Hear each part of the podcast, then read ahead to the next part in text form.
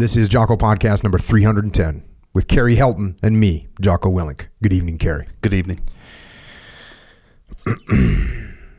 I went back to the living room and sat down on the couch. Newspaper clippings, letters of recognition, and photos with important individuals were scattered across my coffee table. The forty-seven years of my life were summarized in a pile of images and words. My life story stared me in the face. One photograph in particular caught my attention. It was one in which I was holding a single tomato in one hand and a bucket full of tomatoes in the other. I was wearing an old blue t-shirt and a pair of shoes that were ripped. My abuelo, Jose, and my siblings stood beside me. My abuelo posed with his straw hat. We were all wearing old, dirty clothes. The agricultural field seemed infinite in the background. The color of the shirt I was wearing in the photo was the exact color of the shirt I was wearing as I gazed at the picture at that moment. I had to smile, thinking about how things in life came full circle. I was now wearing a blue NASA polo shirt and not an old blue t-shirt. It dawned on me that there is no secret formula or magic for making dreams come true. The only way to make a dream come true is to have the passion, the work ethic, and the foundation of a good education to help go from one step to the next while pushing aside the obstacles in life. And that right there is an excerpt from a book. The book is called Reaching for the Stars. It was written by a gentleman by the name of Jose Hernandez, who has had an incredible voyage that led him from those fields picking tomatoes as a child out in Central California and doing that to help pay the bills for his family. And that journey took him all the way to man's final frontier, space, aboard the space shuttle as an astronaut. And it is an honor to have Jose with us here tonight to share his story with us and also share some of the lessons that he learned along the way. It's a great honor. Jose, thank you for joining us. Thank you for inviting me. It's a pleasure to be here. It's a, it's a wild story, and I kind of jumped to the end there. Yes. The, the, the voyage that you've been on the whole way, and the perseverance that you've shown, um, just an incredible story.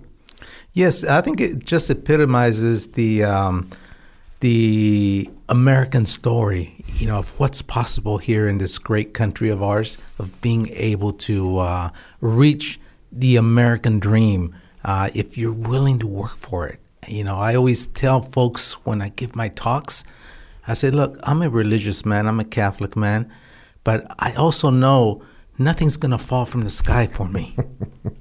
Anything I want in this world of ours, you got to work for it. And and, and I, my father taught me that at a very young age. And you saw that fact that working with my grandfather in the fields picking tomatoes, I mean, they taught us that work ethic. And they said nothing's going to come for free in this world. And uh, I certainly believed it. And I just developed a great work ethic as a result. Incredible. Um, well, you know, if we're going to go through the story, we might as well go through the story. Again, the book is called Reaching for the Stars. And and as I read the story, look, folks, I can't read. I'm not going to read the whole book. That's not what we're here for. But you got to get the book to get all the details. The, the level of detail that you give is incredible. It's a, it's a, there's funny parts in the book. There's sad parts in the book. There's triumphant parts in the book, and there's failure in the book. So it covers the full spectrum of, right. of human emotions. And so if you if you want to hear the full story, you got to get the book. Again, it's called Reaching for the Stars. Um, so I'm going to jump ahead a little bit. Here we go. I was born August seventh, nineteen sixty-two in French Camp, California. At that time, my family lived in Stockton, California. That is where the story of my life begins. I grew up surrounded by the love of my family and the many hardships that come along with being part of a migrant family. My memory begins at the age of five, precisely as I, the time I started school. I remember boarding this bus to school when we were living out in the countryside near the city of Modesto. The school located in, in the small town of Salida. Am I saying that right? Salida. Salida. Seemed very large and was filled with students who seemed a lot bigger and older than me. The classrooms were decorated and filled with rows of shiny new desks. The desks had built-in compartments that allowed us to store pencils, crayons, and papers. I could not believe I was assigned my own beautiful desk. Phrases of gratitude were silently running through my head, but all I could do was stare at the blackboard because I did not speak the language. I tried to figure out the meaning of what was written down and drawn in colored chalk. I never dared to raise my hand to ask a question, let alone answer one. I also never fully participated in any of the classroom kindergarten activities like singing, storytelling, or playing board games. It came as no surprise that my kindergarten teacher, whom I called La Maestra, spoke only English. She was not sure I understood everything that was being taught, much less being said. I remained silent with the hope of being invisible to everyone. So that's what it kicks off in. Going into school, no English, zero. Yes. yes. And and the teachers, they're just teaching in English, and that's that.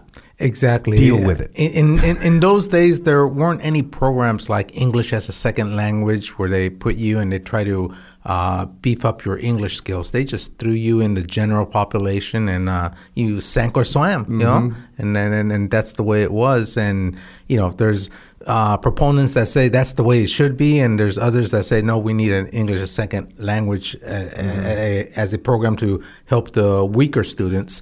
Uh, and so, but in that particular case, I had no choice. I was just thrown in there. What do you think? What's the way to do it? Just straight immersion? What's your opinion? When I went to college, I took Spanish. Yes. I took three semesters of Spanish. And I had a friend that's Mexican that I took Spanish mm-hmm. with, and he grew up speaking Spanish.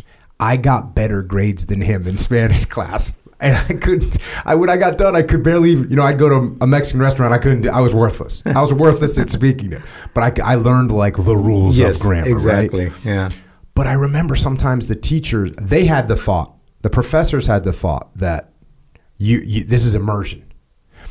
And so they, would, they wouldn't speak to you in any, in any English at all. And I thought to myself, sometimes I, I thought to myself, I really wish I you would answer this question for me because I don't know. I'm not figuring this out. I don't know. What do you think?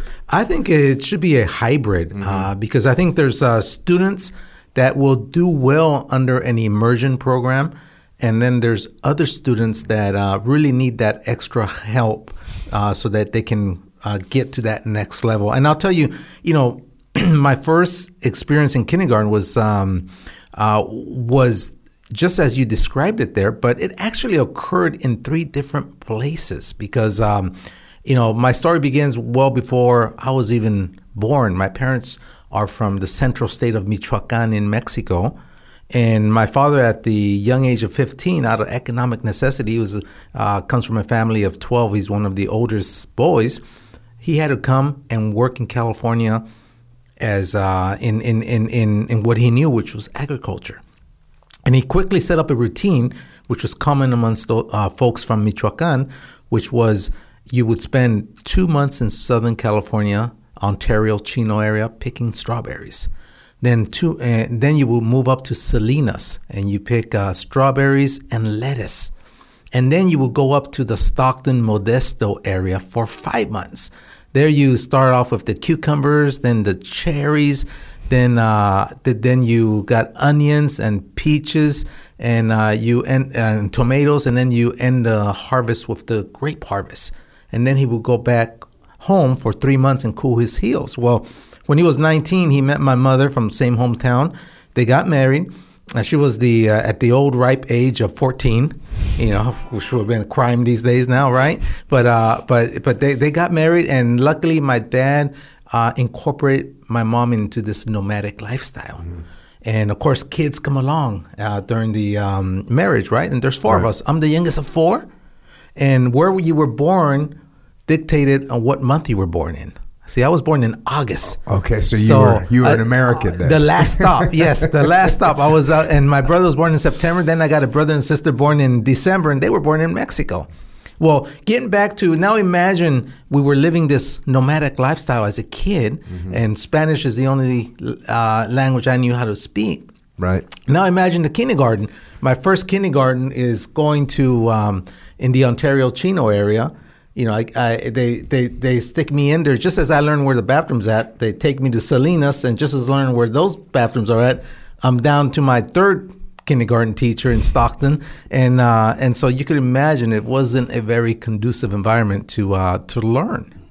And that's that's eventually why your dad decided to stay up in America, right? Yes, yes. As a matter of fact, um, in the second, um, and remind me to, to say something about my teacher at the end when we blast off and all that, because I always forget to tell that part of the story, which okay. is which is pretty cool. But but but uh, it wasn't until I was in the second grade. In the second grade, we were in our last stop in Stockton, and my dad gets up in the morning. About a week, a week before, um, a week before we go to Mexico, he makes the what we call the gran anuncio, the big announcement. And the big announcement was he would get up and say, "Kids, we're going to Mexico next week. Talk to your teachers and get three months worth of homework." Why three months? Because that's what we stayed over there. And my father, my parents didn't put us in school over there because. Uh, uh, Christmas vacation came along and all that. And they said, no, no, no, no, no. You guys are going to self-study. And so my mom would wake us up every morning in my grandma's house.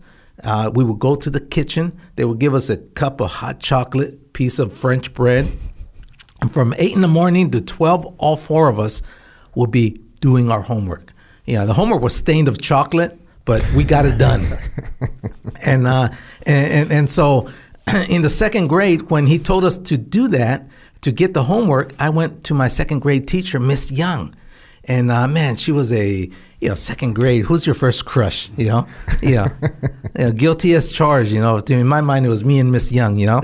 And and, and, and I remember um, she was tall, young, uh, Asian, and black, long black hair, and tall relatively to a second grader, because now I see her, the poor thing is short, but she was tall back then. And um, and I asked her for for for the uh, for my homework, and she looked at me with this frustrated look and said, "You tell your parents I'm going to come home and talk to them." And that's when uh, Miss Young came and convinced my parents that we needed to stay in one place, and uh, and and that's what sort of changed the whole dynamics, the whole direction of our family. And I love to tell the story to educators because, mm-hmm. uh, you know, I tell them, hey, I know you feel like you're not making a difference, uh, but let me tell you one little thing my teacher did that changed the trajectory of a whole family. And I tell them this nice story about Miss Young. And she actually came to your house to meet your parents and she tell them that? She did, yes. Uh, my mom, uh, when she when she told me that she was going to come and talk to him that evening, I went running home. I didn't even wait for my siblings because they were in elementary school too. I went running home because I, you know, I felt like Paul Revere, right? Teachers coming, teachers coming, you know, with the lamps, you know. And uh, and, and, and and I tell my dad and my mom about it. And my mom, of course, like any Latina woman, instead of uh, worrying about, because my dad first, when I told him the teacher was coming, he started taking off his belt because he said, you must have did something bad. And I, I kind of backtracked and convinced him it had to do with our trip to Mexico. And my mom, different priority.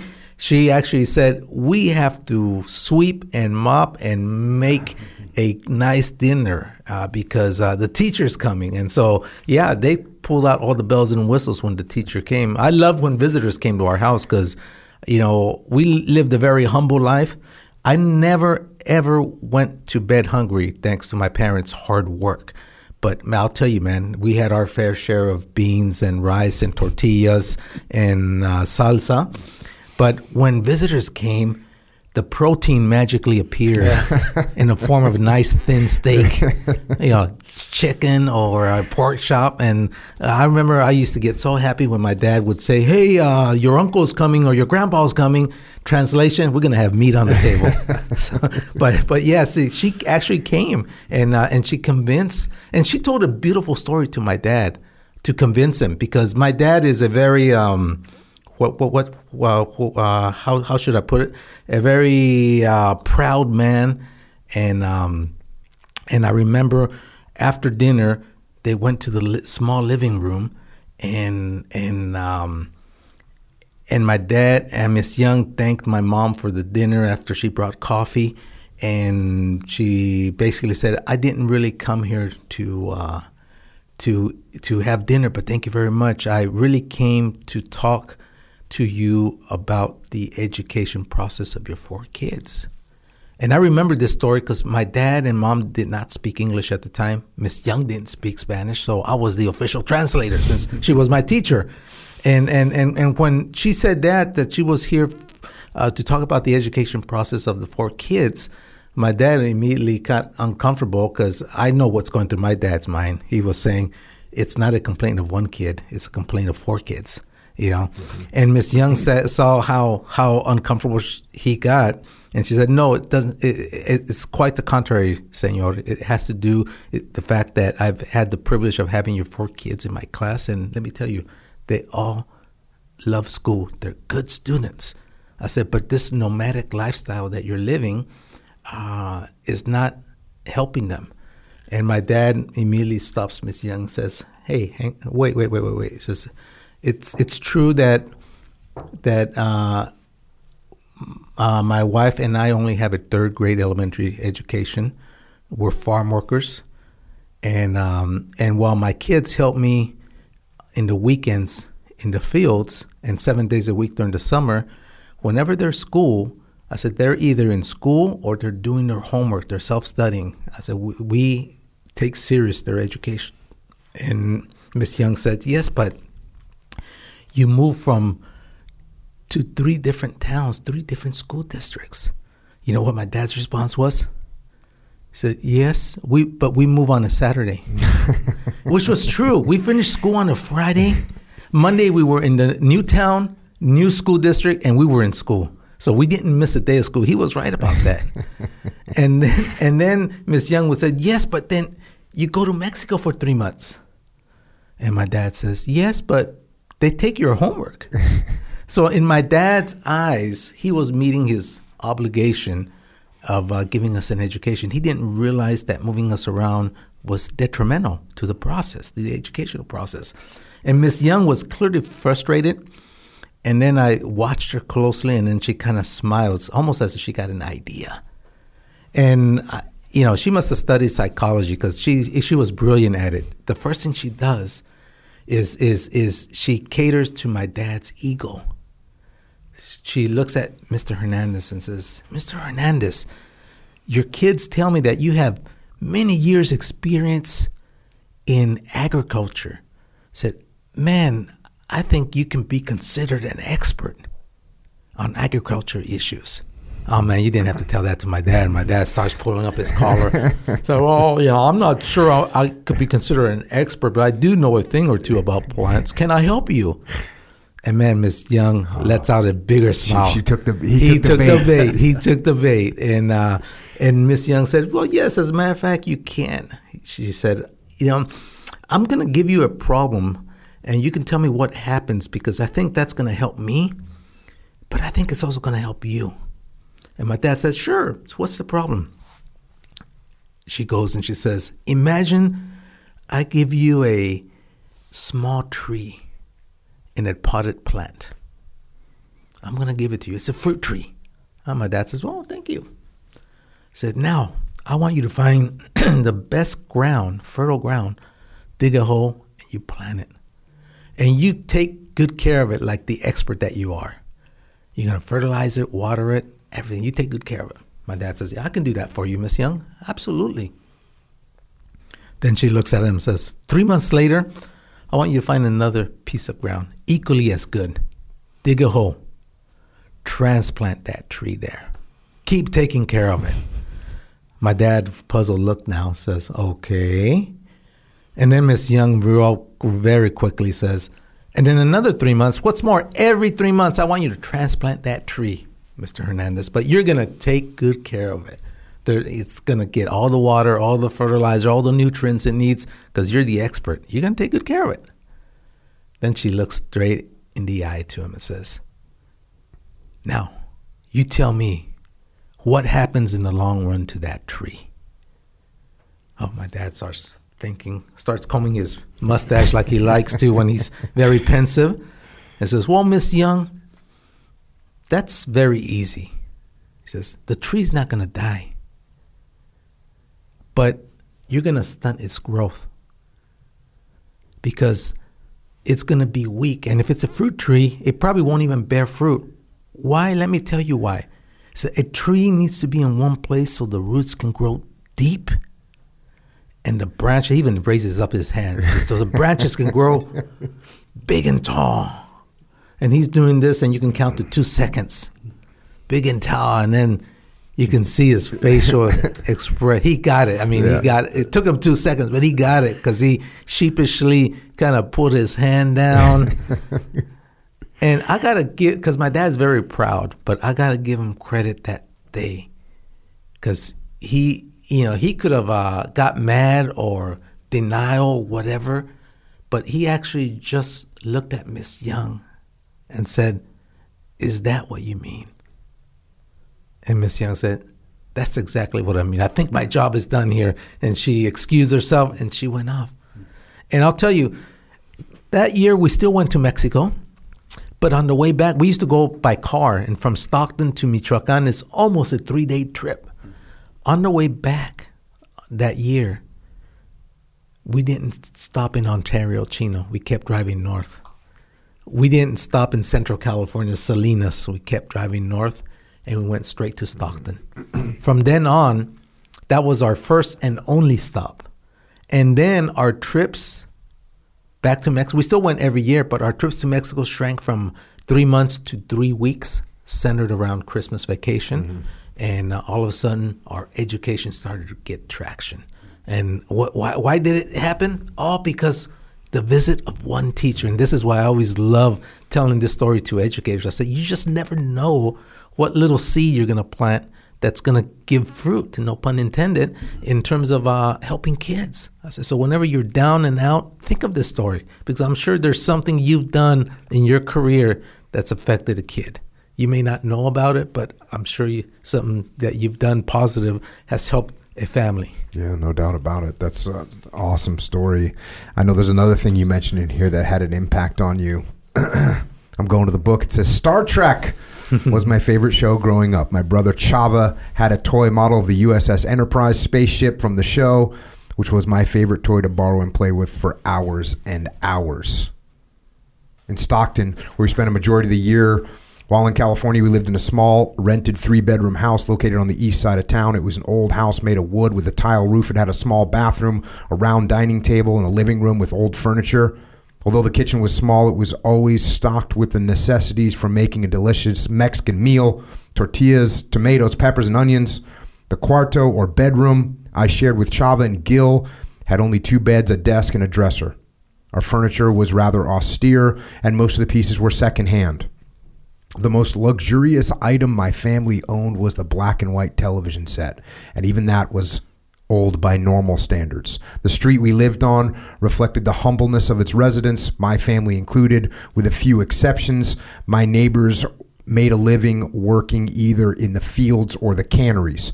The canneries process vegetables and fruits brought directly from the fields. This is where the tomatoes are packaged after being turned into ketchup or paste, and where the fruits are canned to become fruit cocktail. I came from a world bordered by limitations, primarily financial ones. Fortunately, as a child, I occupied myself with something that did not require any dinero because it was free. No one knew about my special hobby because I did not talk about it. Fueled by the scenes of Star Trek, I spent my time looking up at the sky, especially at night. At the time, I did not know exactly what had me- mem- mesmerized me, but there was something up in the sky that fascinated me. I spent hours in my bedroom gazing through the window and staring up at the stars. I stared at the stars thinking those stars over there are twinkling and that one over there is not. Those over there look yellow while those over there look blue. All of them appear to be the same, but they all are so different. So even from a young age, You were you were fascinated by what what you were seeing up in space. Yes, and what really helped was the fact that um, aside from watching the first run Star Trek series and William Shatner, who, by the way, recently became a real astronaut, right? He went up into oh, space. That's right. That's right. He, he just did crossed the right? Kármán line, so he uh, he became an astronaut, got his wings. But but um, what what really inspired me was, uh, you know, after watching things like Star Trek, uh, Lost in Space, and those type of programs, um, when we, we used to go out to the fields, it used to be in the early dawn. It was still dark outside. And so we would go out to the fields away from the light pollution. And so you're in pitch dark still. The sun hasn't come up. It still needs twenty, thirty minutes for it to come up. I would go outside, and you would go up and you let your eyes adapt and you stargaze, and you can see the stars so clearly, you know, and, you know, even clouds, you know, like the Milky Way, mm-hmm. those type of things you can make out because it was so clear. And, uh, and those are the things that really grabbed my imagination. And I said, you know, one day I'm going to, I'm going to be up there. Uh, you have a good section in here. You learned just an awesome lesson from your dad. You say this: as I grew older, I would. This is this is now you're working. You're working in the fields. As I grew older, I would learn the mañas, or bad habits, of the other workers. This included bending the bottom of their metal buckets inward to create less volume and thus appear to fill each bucket even more quickly. That's for the cucumbers, yes. I would also learn how to swiftly reseat a bucket of pepinos to make it look more full when it was really not. All tricks of the trade, I told myself. This was how we Hernandez kids spent our weekends and summers. We knew that it was our responsibility to do, and there was no way of getting around that. Every morning spent in the fields promised us the same routine of going to and fro, picking fruits or vegetables from the ground as the rays of the hot sun hit our backs. During one Saturday in particular, I fell over, accidentally stepping on a yellow, overgrown pepino that was rotten. I remember its rotten stench as I threw down my bucket, standing there thinking, I'm all covered in mud, I stink, I'm tired, and I'm sunburned. My siblings can continue working alongside my parents, but I'm not going to anymore. I want to go home, watch T V, and play. I decided to quit. I went to my father and pulled on his pant leg to tell him, Dad, I'm tired, I want to go home. When he heard what I told him, he leaned down, took b- hold of both my shoulders, and with a surprised look on his face asked, What's wrong? Did something happen? Are you okay? Look at me. I'm dirty. I fell in the mud. I want to leave. Plus, I've already made ten dollars for the day, I cried to him. The day's almost over, he said. Just keep on working. I don't want to. Fine, he said. Take a good look at yourself. You don't want to see, you don't like what you see right now? You don't like working in the fields in the hot sun or getting dirty? Am I right? Well, if you quit now, you'll be creating a pattern that is easy to conform to. If you don't work hard in school or in life, this will be your future. Is that what you want? No, I answered him. Well then, don't settle for ten dollars. The day is almost over. Get back to work, he ordered, with just the right balance of authority and love, and his version of tough love. What my father told me that day in the fields changed the trajectory of my life. It turned into the speech that transcended the end of a long day of working in the fields. We would hear it when all four of us sat in the backseat of our ramshackle car. Father would turn around to look at us before he would turn on the engine, and he would say, So how do you guys feel right now? We, of course, tired, sweaty, covered with mud, and we would answer accordingly. Good, he would say, because you kids have the privilege of living your future right now. Living our future right now, we would ask curiously. Yes, he would say. I'm not going to force you to go to school or get good grades, but if you don't, this is the type of job you'll have for the rest of your life.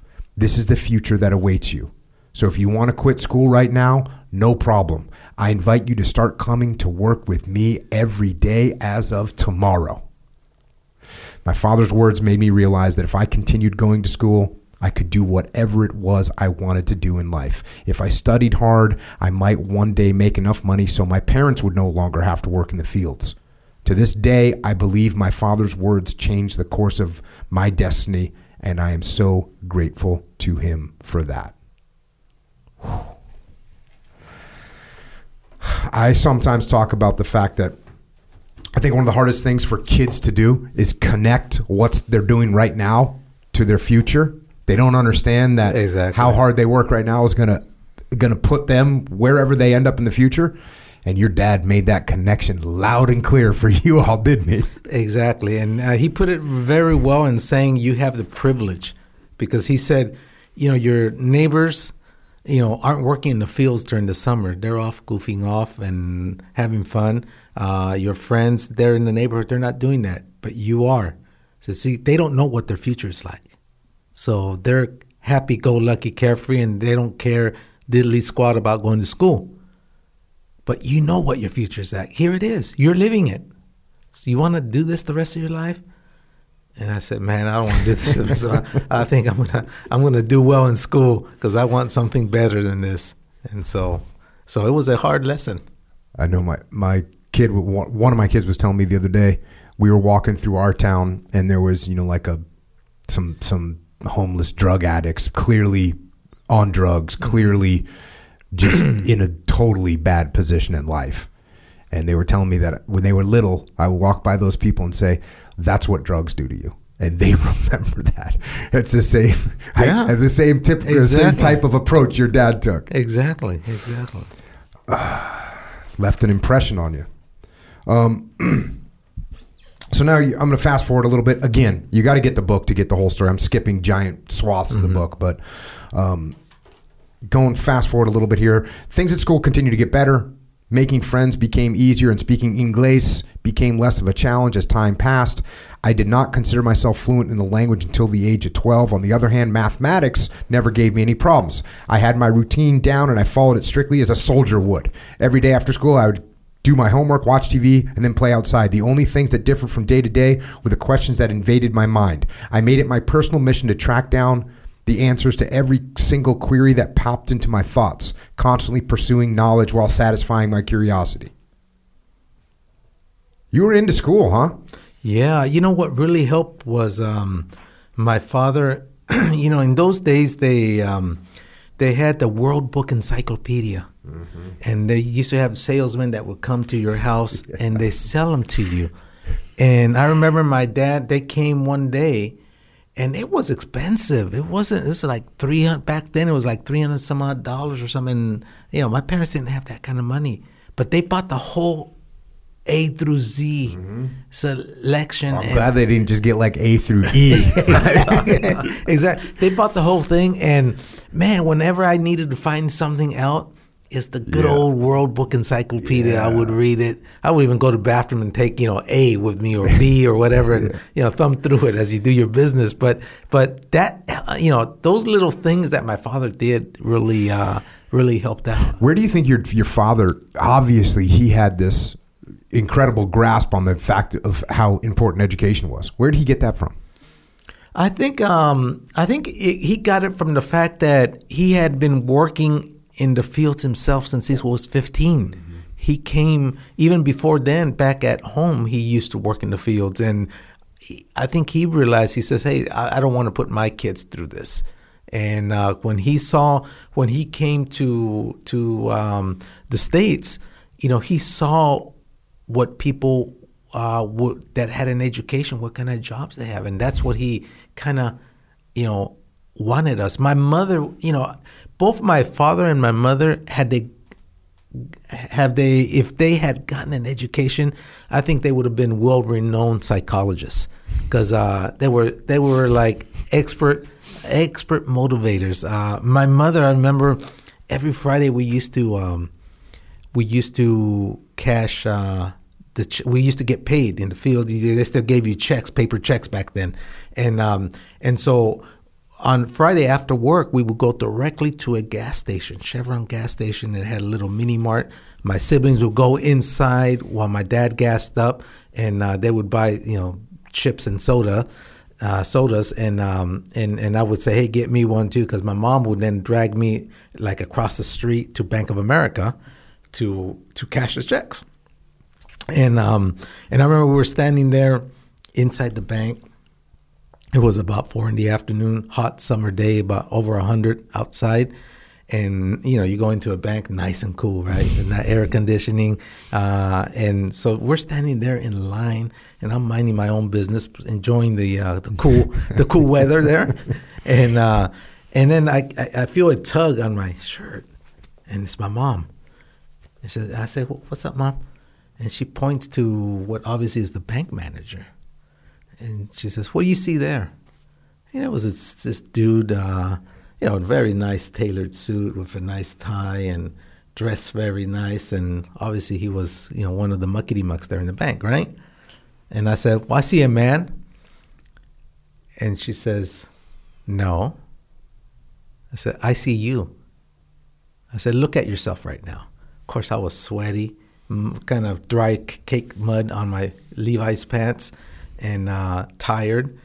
And it says, look at your hands. And, I, you know, they're all dirty and everything. I said, this is why you have to, pointing to my head, says, this is why you have to work with this. If you work with this, that's how you're going to dress, and this is where you're going to work. In a place like this, air conditioning, inside, in the shade. But if you work with this, it says your body is going to break down. You may be able to do it for a few years, but eventually your body is going to break down. So she would always say, ojo, ay. Mm-hmm. You know, you better do well in school.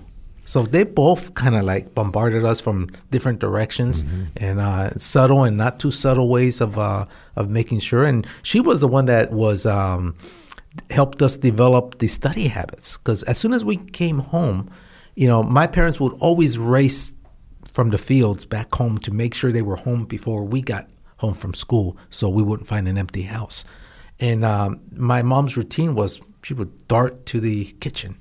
She would make her fresh tortillas, uh, the beans, rice, and salsa.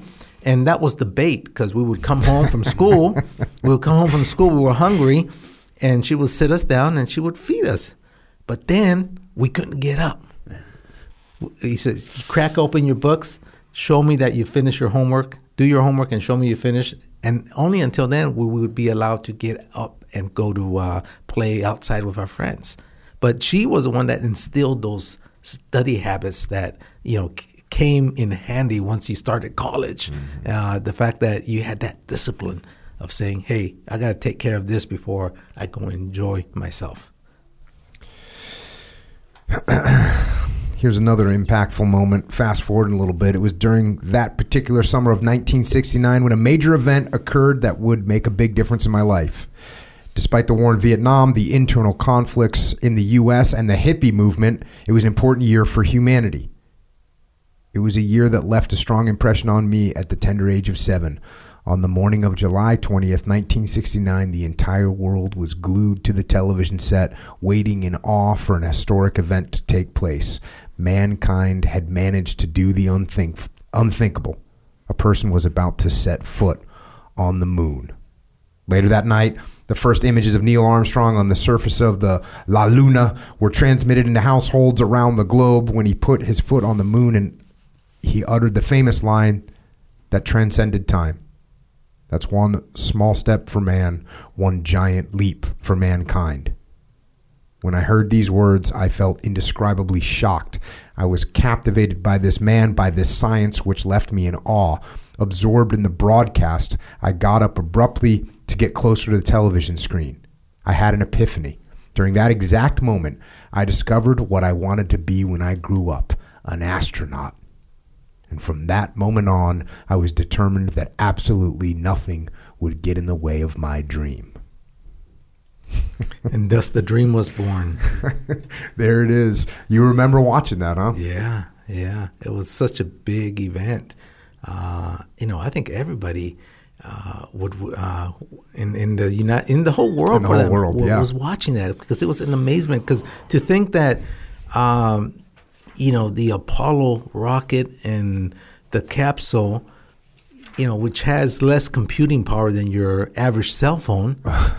Was able to go, and using vacuum tube technology, we were able to go to the surface of the moon, send a couple of humans down there, and then bring them back home safe and sound. I mean, it was just amazing. It was like uh, Star Trek going live, you know, for real. It's, it's, it's, so I was just amazed, and I was, uh, you know, I was saying, you know, this is this is what I want to be. Another, your parents are getting a lot of cre- a lot of credit today. Here's another little point where they get a ton of credit. The only people I did share this dream with were my parents, and to my pleasant surprise, they offered me with words of encouragement. My father sat me down at the same kitchen table where my mother made us do our homework every day and offered me a few words of advice.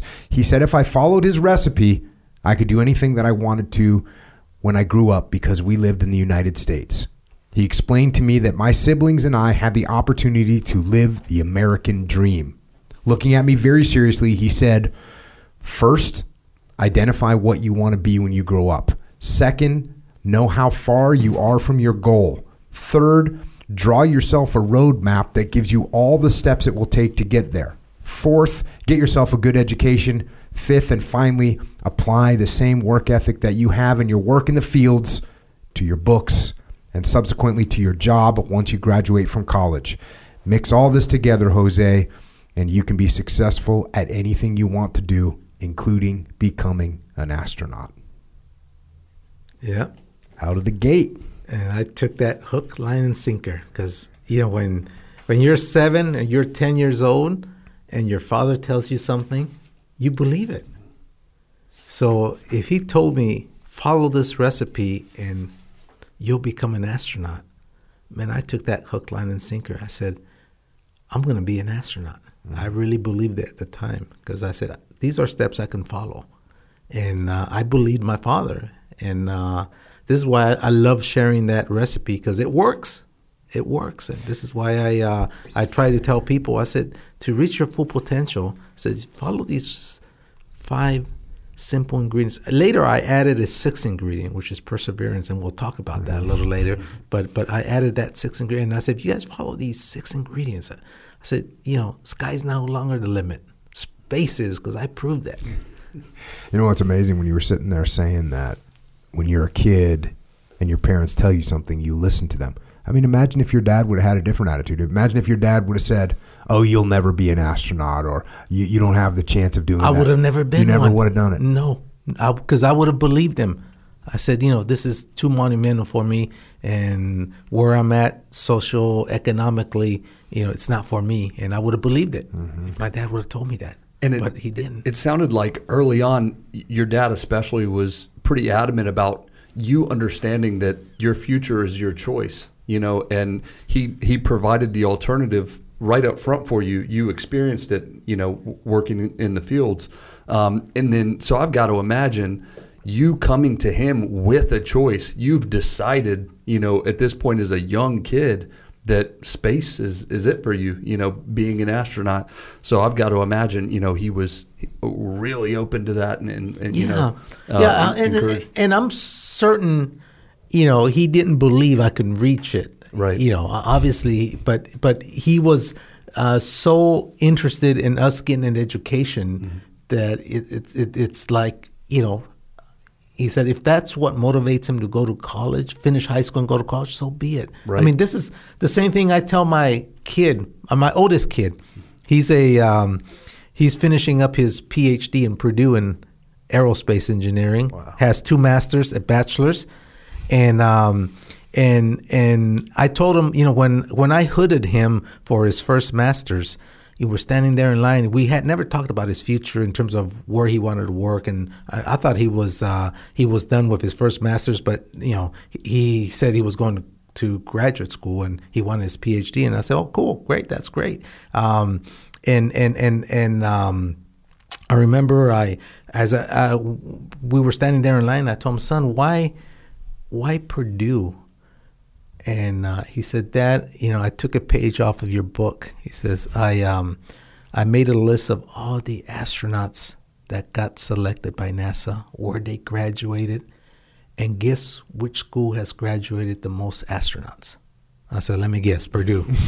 He said, yes, including wow. Neil Armstrong. Wow. And so, so that's nice. When I told him, you know, that's when I told him, I said, son, if wanting to be an astronaut motivates you to get your P H D, I said, you go on and be an astronaut. Because you know what?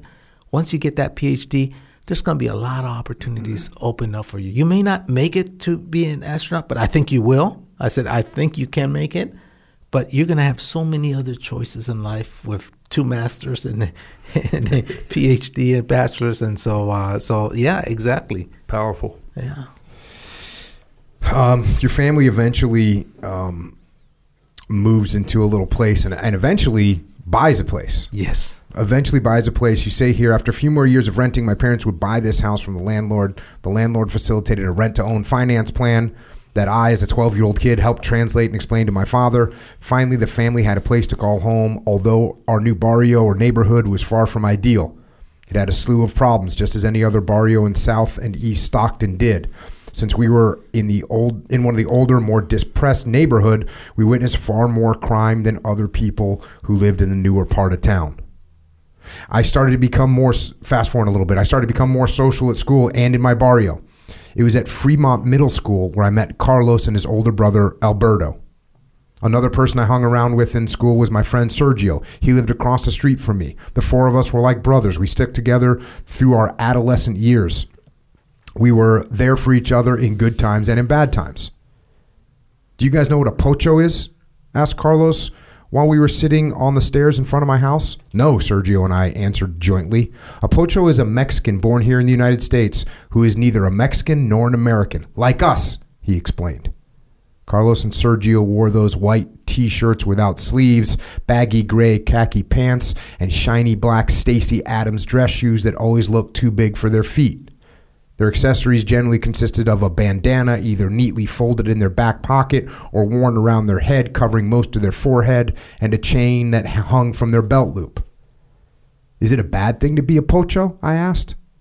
No, but in case you haven't noticed, they don't seem to like us here in the U S or in Mexico. They will pick on us here or there. That's why we have to stick together. If we don't, we'll be easy targets, and they'll get us. Who will get us? The gringos and the Mexicans that have come straight from Mexico. As I said, they don't like us. When we go to Mexico, they tell us that we're too Americanized. Meanwhile, the gringos call us dirty Mexicans. Either way, we can't win. It's like we have no roots and don't belong, don't seem to belong in either place. I'm telling you, that's why we have to stick together. Fast forward a little bit. Things around my neighborhood were never easy. Gangs were everywhere. They were they and they congregated on a daily basis, hoping to define their territories. Drugs like marijuana were commonly used and sold in our barrio. Drive-by shootings occurred to a lesser extent, but nonetheless kept the neighborhood on edge. Families were dysfunctional, divided, and grew apart due to inattentive parents suffering from alcoholism or other various addictions. The children from these broken homes were quickly recruited to join gangs, so year after year the membership of these groups multiplied. I admit that it was difficult to escape that environment. Although I managed to steer clear of such activities, I had to somewhat assimilate in order to survive. Soon my appearance and attitude began to change. As I spent more time with Carlos, Alberto, and Sergio, I became tougher and tougher, or so I thought. I began wearing baggy pants, oversized flannel shirts, and shoes that were one size too big. I walked down the streets with an attitude while I was emulating Alberto's gestures. My objective was to conceal the true Jose while trying to look like the rest of my peers. I did not want to be labeled a schoolboy or bookworm so that I could avoid being harassed. However, when I was in class and with my family, I was my true self. I was playful, studious, and responsible. But when I was on the streets, I was one of the homeboys, as we pochos would call ourselves. The price of assimilation was steep. Soon I started to deny I knew how to speak Spanish, and I began paying less attention to my Mexican roots. So there's some alternative paths besides the one that you were trying to go down. That's right. That's right. Uh, you know, th- these three friends of mine that... And what age group, what age are you at this point? This is a junior high. This is so we're junior, talking so like twelve, thirteen? twelve, thirteen, fourteen, yeah. Yeah, and, and, and it's it's at that point where you kind of, you know, there's there's some points in your life that marks you that says, hey, you know, I've got to change the way things are in, in the direction I'm heading. Because I was doing that with my friends because you had to do that in the neighborhood. But then you went back to school, you went back home, and you tried to clean yourself up so that your parents don't see like you're turning into a thug, right, kind of thing. And and and and then you start thinking about, okay, I'm doing this more and more and more. Am I going in too deep, kind of thing? And you try to extract yourself from it. And um, and you see your my buddies, you know, they went into it, and you know they went into it feet first and didn't try to come back. They you know they embraced it and got deeper and deeper. Then started using drugs. I didn't use drugs. Then they started dealing with drugs. And, you know, when I started seeing all these things of how it was changing them, because they were a good two, three months ahead of me in the process of transformation, if you will. Mm-hmm. And I saw where they were heading. I kind of saw that roadmap. And I said, man, I don't want to be like them. And little by little, I just started pulling away, hanging out less and less with them. And uh, to the point that when I got into high school, you know, well, these guys did made the transition to high school probably one semester, and then they just stopped going. And I kept going to high school, of course. And uh, and so so they were still my homeboys. They were still in the neighborhood. And um, and in a sense, it was great that they were still around because, you know, that was kind of like the protection that I that I had in the neighborhood uh, because they knew I was, you know, everybody else knew I was associated with them. And so no one dare mess with me because then they had to respond to these guys. And these guys were very good and, you know, they respected the decision I made. And it's not like they harassed me and said, oh, no, we're going to get you now because you left. That they actually said, no, you go do it. Mm-hmm. That's uh, that's pretty awesome for them to be able to say that, because a lot of times what you find with kids is they don't want anyone to get ahead. They don't want right. anyone to go further. They'd rather just drag them back down. And, and I, I see that in every, actually I see that not just with kids, I see that with with humans, human beings.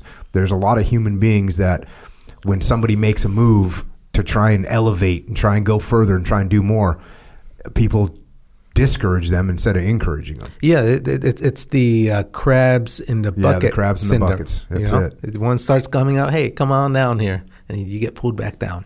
So that's a yeah. real... it's a real testament to those guys yep. that they actually, instead of trying to drag you back down, they tried to lift you up and help you get out of there. Yeah.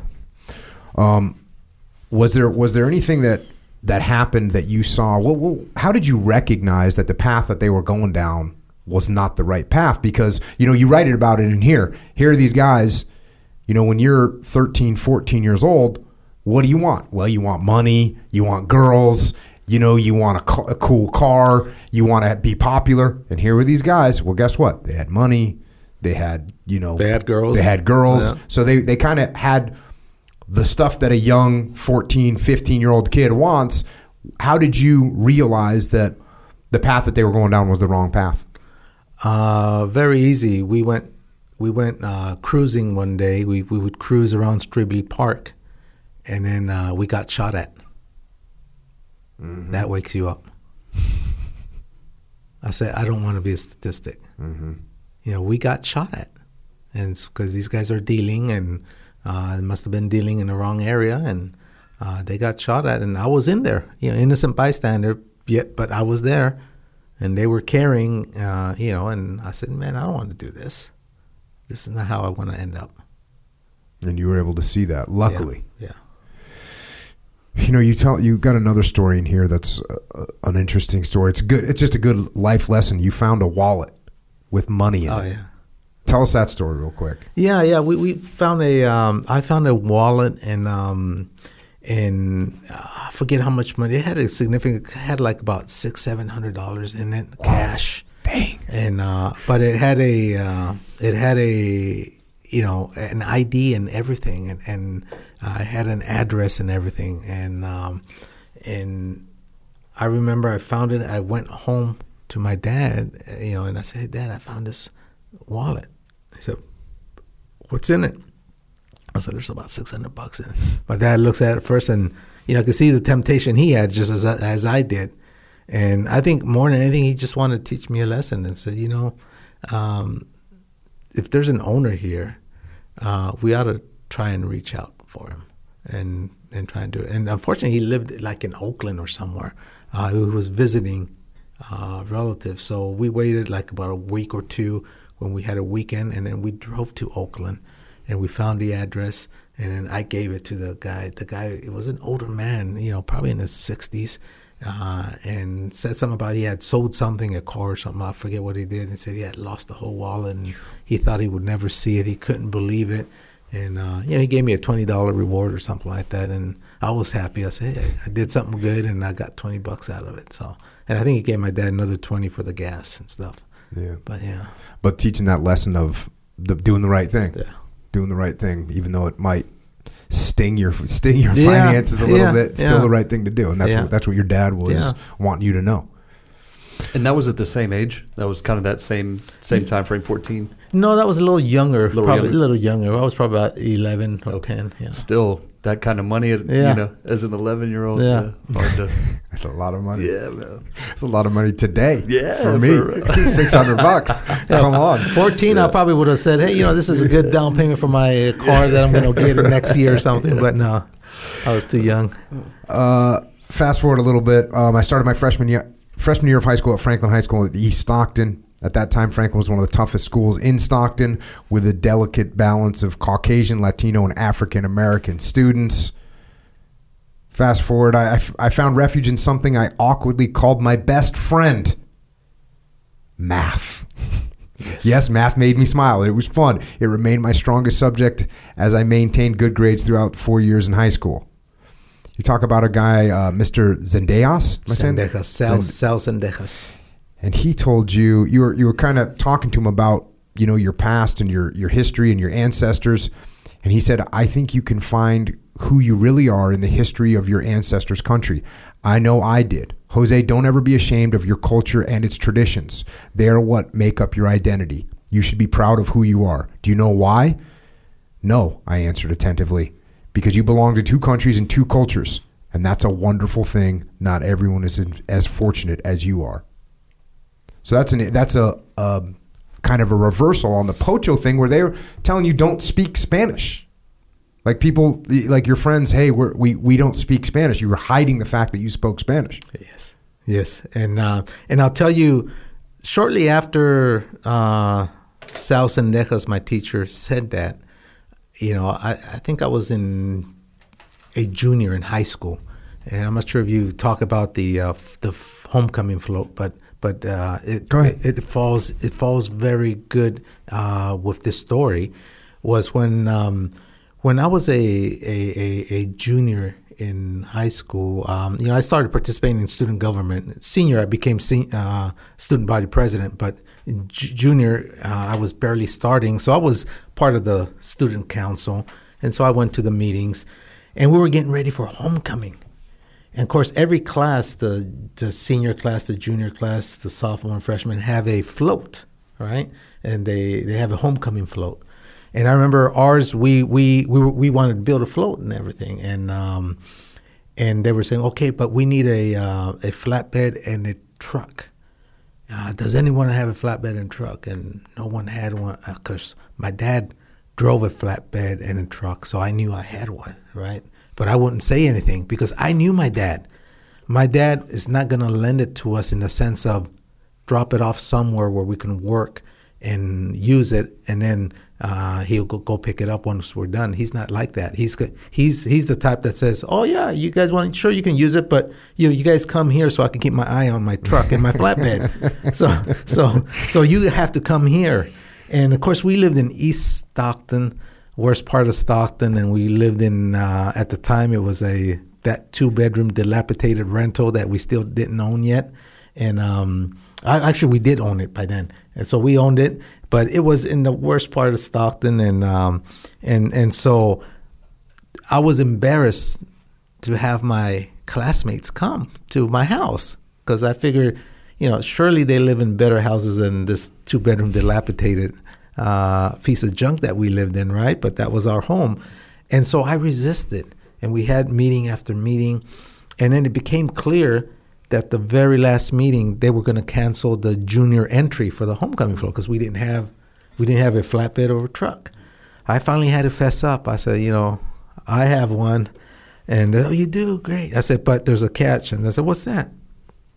We got to build a float in my house, in, my, in our front yard there at the flatbeds there. My dad won't let take it anywhere. Oh, don't worry, we'll go. And what's the address? So I gave him the address, and you know, and building the float. It's after class. They usually start on a Monday because the, f- the thing is on Friday. Mm-hmm. Um, and, and so we start on Monday. And uh, and so people came. And I remember the first day I was kind of like embarrassed. But, you know, they all jumped on the truck. They started working on it.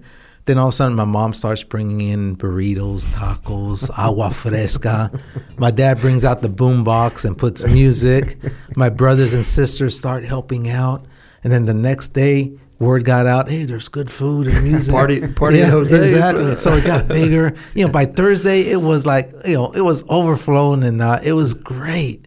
And um, and I remember a, a, a guy, a friend of mine, um, comes to me and um, and he looks at me and he says, man, I'm so jealous of you. And I said, jealous of me? And this is a Caucasian guy, lived in the north side of Stockton, good place. Stockton. He had one of those, uh, you know, what, Smokey and the Bandit cars. Oh, a Trans Am. Trans Am oh, with the Eagle. Yeah, he had a, he had he you know he had barely started driving and he got a new car. And he said he was jealous of me. And I said, I said, dude, look what you're driving. And you're jealous of me?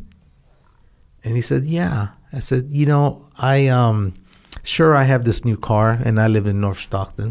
He says, but, you know, my parents are divorced. I never see my dad. My mom's a nurse. She works long hours. I hardly see her. I always come home to an empty house. And to think you come home to this, I said, this is what I want. Mm. And that's when I realized that, you know, bringing in both parts of my culture to identify who Jose is was the best thing to do. And that's when I stopped being embarrassed of my Mexican heritage. That's when I embraced it. And I said, you know, with lots of pride, yeah, I'm a Mexican-American because I'm able to get the best of both cultures to define who Jose is today.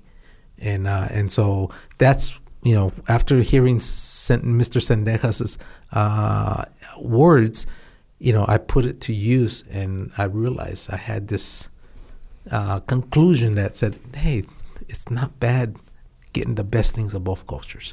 Of course, there's people that get the worst things of both cultures, and that, that's real bad. Uh, you know, that, that's my buddies down the street, but, but, but you know, that's uh, that's another thing. Yeah. It's it's all on what you focus on too, right? Exactly. You know, you, you, you focused on those positive af- aspects, you know, pursued that, took you places. Yeah. Um, you talk about that you did end up being the, like you said, the student body uh, president, class president. That's pretty cool. You talk about the election in here and stuff like that. Um, fast forward a little bit. You say, one day I heard news, a news brief on the radio that said Costa Rican Franklin Chang Diaz, the first Latino American astronaut candidate at NASA, makes his dream come true. The news commentator talked in depth about Doctor Chang Diaz's struggles and triumphs in his quest to become an astronaut. Quote, Franklin Chang was born in nineteen fifty in San Jose, Costa Rica. He was sent to the United States after finishing his secondary education with only fifty dollars to his name and without knowing a single word of English. He recounted that all he had was a suitcase full of aspirations, end quote.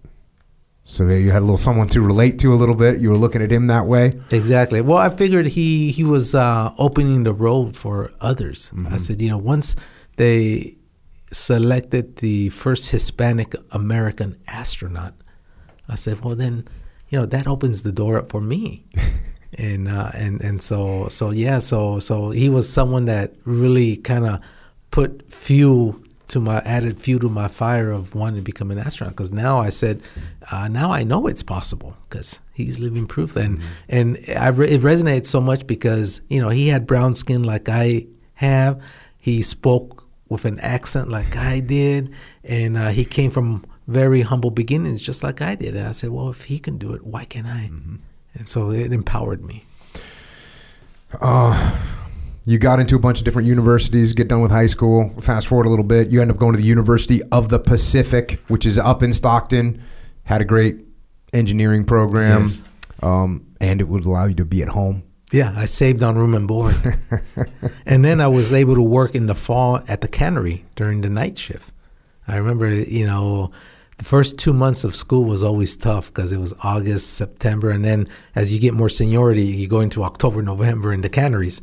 And then you get laid off.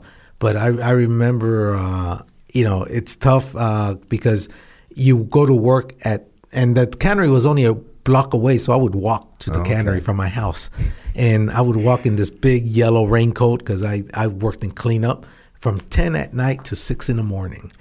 And then uh, I would get home, shower, uh, eat something, and then My classes started at eight o'clock at E O P, finished till about two, three, and then did some homework, uh, and then fell asleep about seven, and about nine thirty, get back up and go back to work. On the grind. On the grind. The that, literal yeah. grind. That was, but, you know, it was only a short period. It's like mm-hmm. three months kind of thing. Uh, on average, it was about three months. Uh, but, you know, that helped me. The cannery paid pretty well compared to field work. Mm-hmm. So they paid very well. So that, along with the fact that I didn't have to pay room and board, allowed me to go to Pacific and, you know, pay uh, the tuition, uh, my part of the tuition, because I got Cal Grant, Pell Grant, and th- those type of uh, assistance to get uh, to help pay for the uh, tuition. I got to cover this one one section because we talked about it a little bit. Um, you talk about your friends here. Years later, after drifting apart, I would find out that he did. This is Carlos. He did indeed not continue his education. He ended up doing low-skilled work and low-paying job, jobs. Drugs robbed his brother Alberto of his future. They found Alberto's lifeless body in his apartment, and an autopsy revealed that he died of a drug o- overdose, probably the result of heroin or cocaine use. As for my neighbor Sergio, he too did not have an opportunity to make something of himself. One day, years later, as I was getting an award for one of my projects, I received a call from my mother who told me that the neighbors stumbled upon his body, which was hanging from a tree in the park. To my knowledge, no arrests were made in connection with his death. It remains unclear as to whether it was a suicide or a homicide. I truly believe my friends were not the individuals they appeared to be. They were just three little boys who needed role models in their lives to steer them in the right direction. If someone would have made them realize the importance of going to school or infused them with self-confidence, their destinies would have been very different. When I received word of their deaths, I felt impotent, wondering perhaps if I could have done something to help them make the right decisions.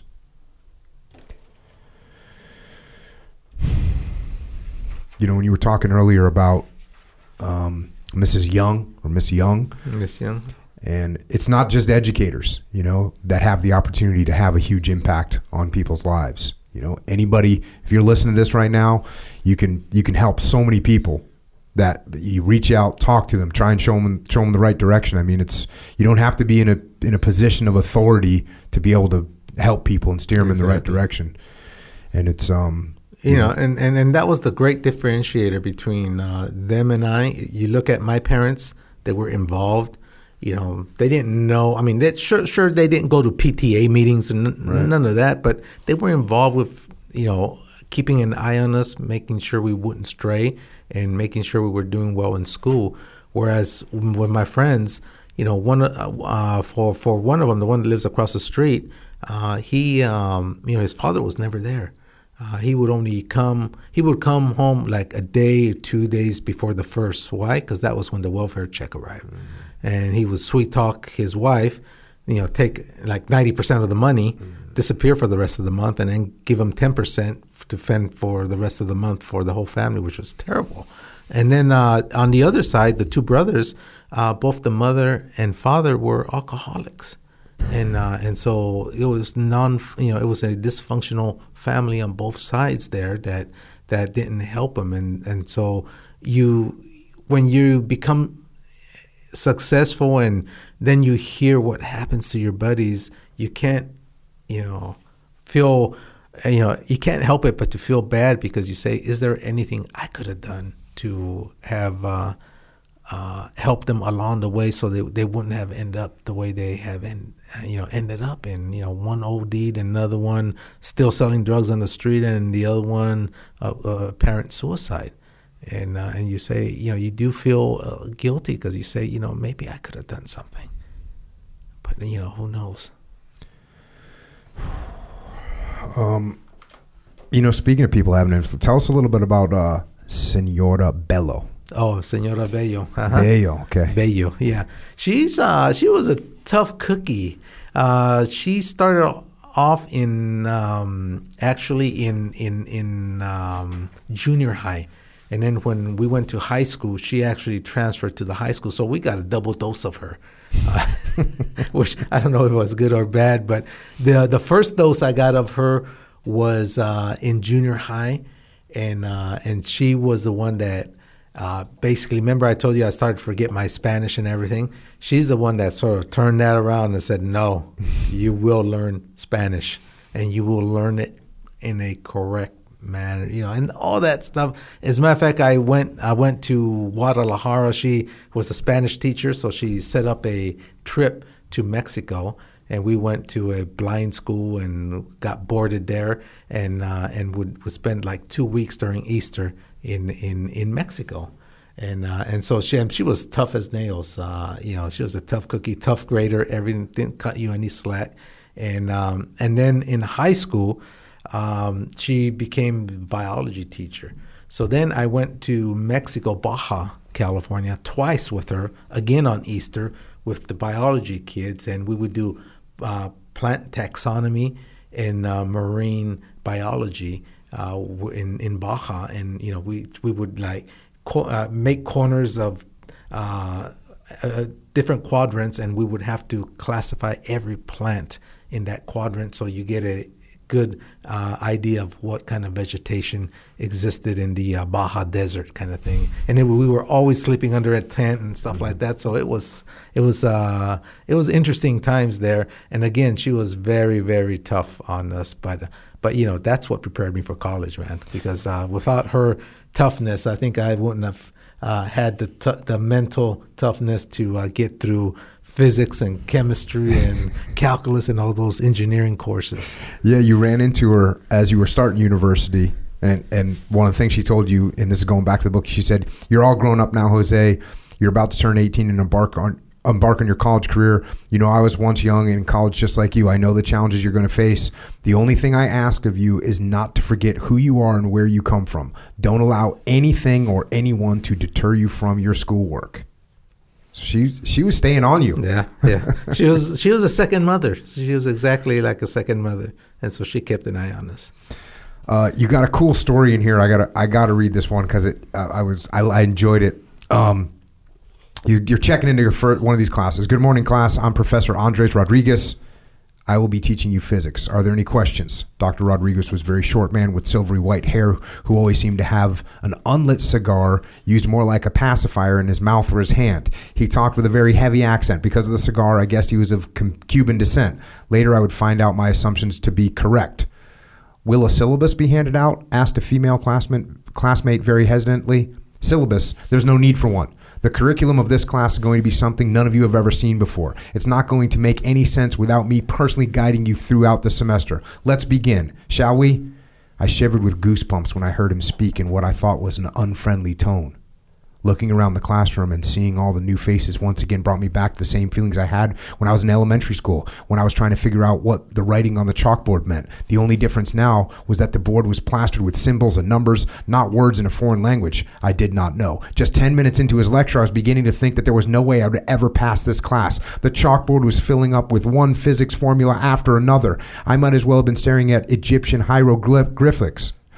The prof- Professor Rodriguez was talking and writing so quickly that I could barely keep up. I just wrote down everything he wrote down as fast as I could without understanding any of it.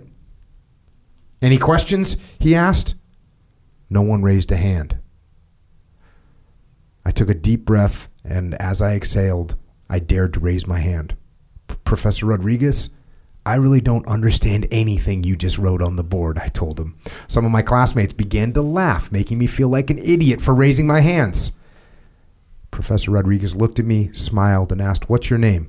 "Jose," I responded. "Well, Jose, the reason why you don't understand anything that I wrote is because it's nonsense. It's it's nonsense. It's a joke, and if you all look closely, you will see that this was a lesson in disguise." In disguise. Everyone became silent, embarrassed by both their own ignorance and their fair fear of not speaking up.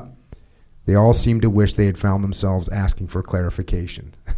That's a good trick. Yeah. You you referred back to someone else here, Doctor Jones, who said, "Don't ever be left with any doubts or questions. Better to be ignorant for a moment than for life.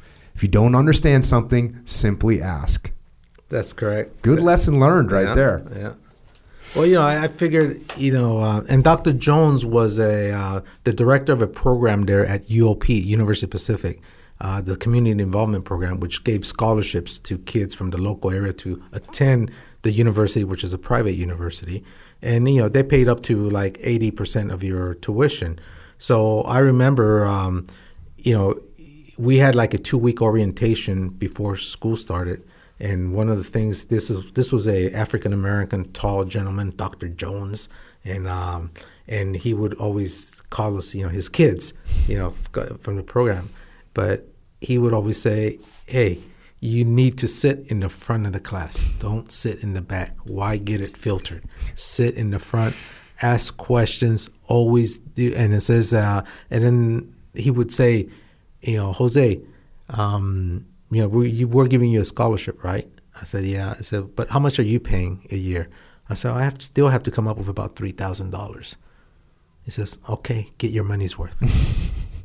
and and so that's exactly what I thought of when Doctor Rodriguez was doing all this stuff, and I'll sit there in front and writing everything. I, I don't understand none of this crap.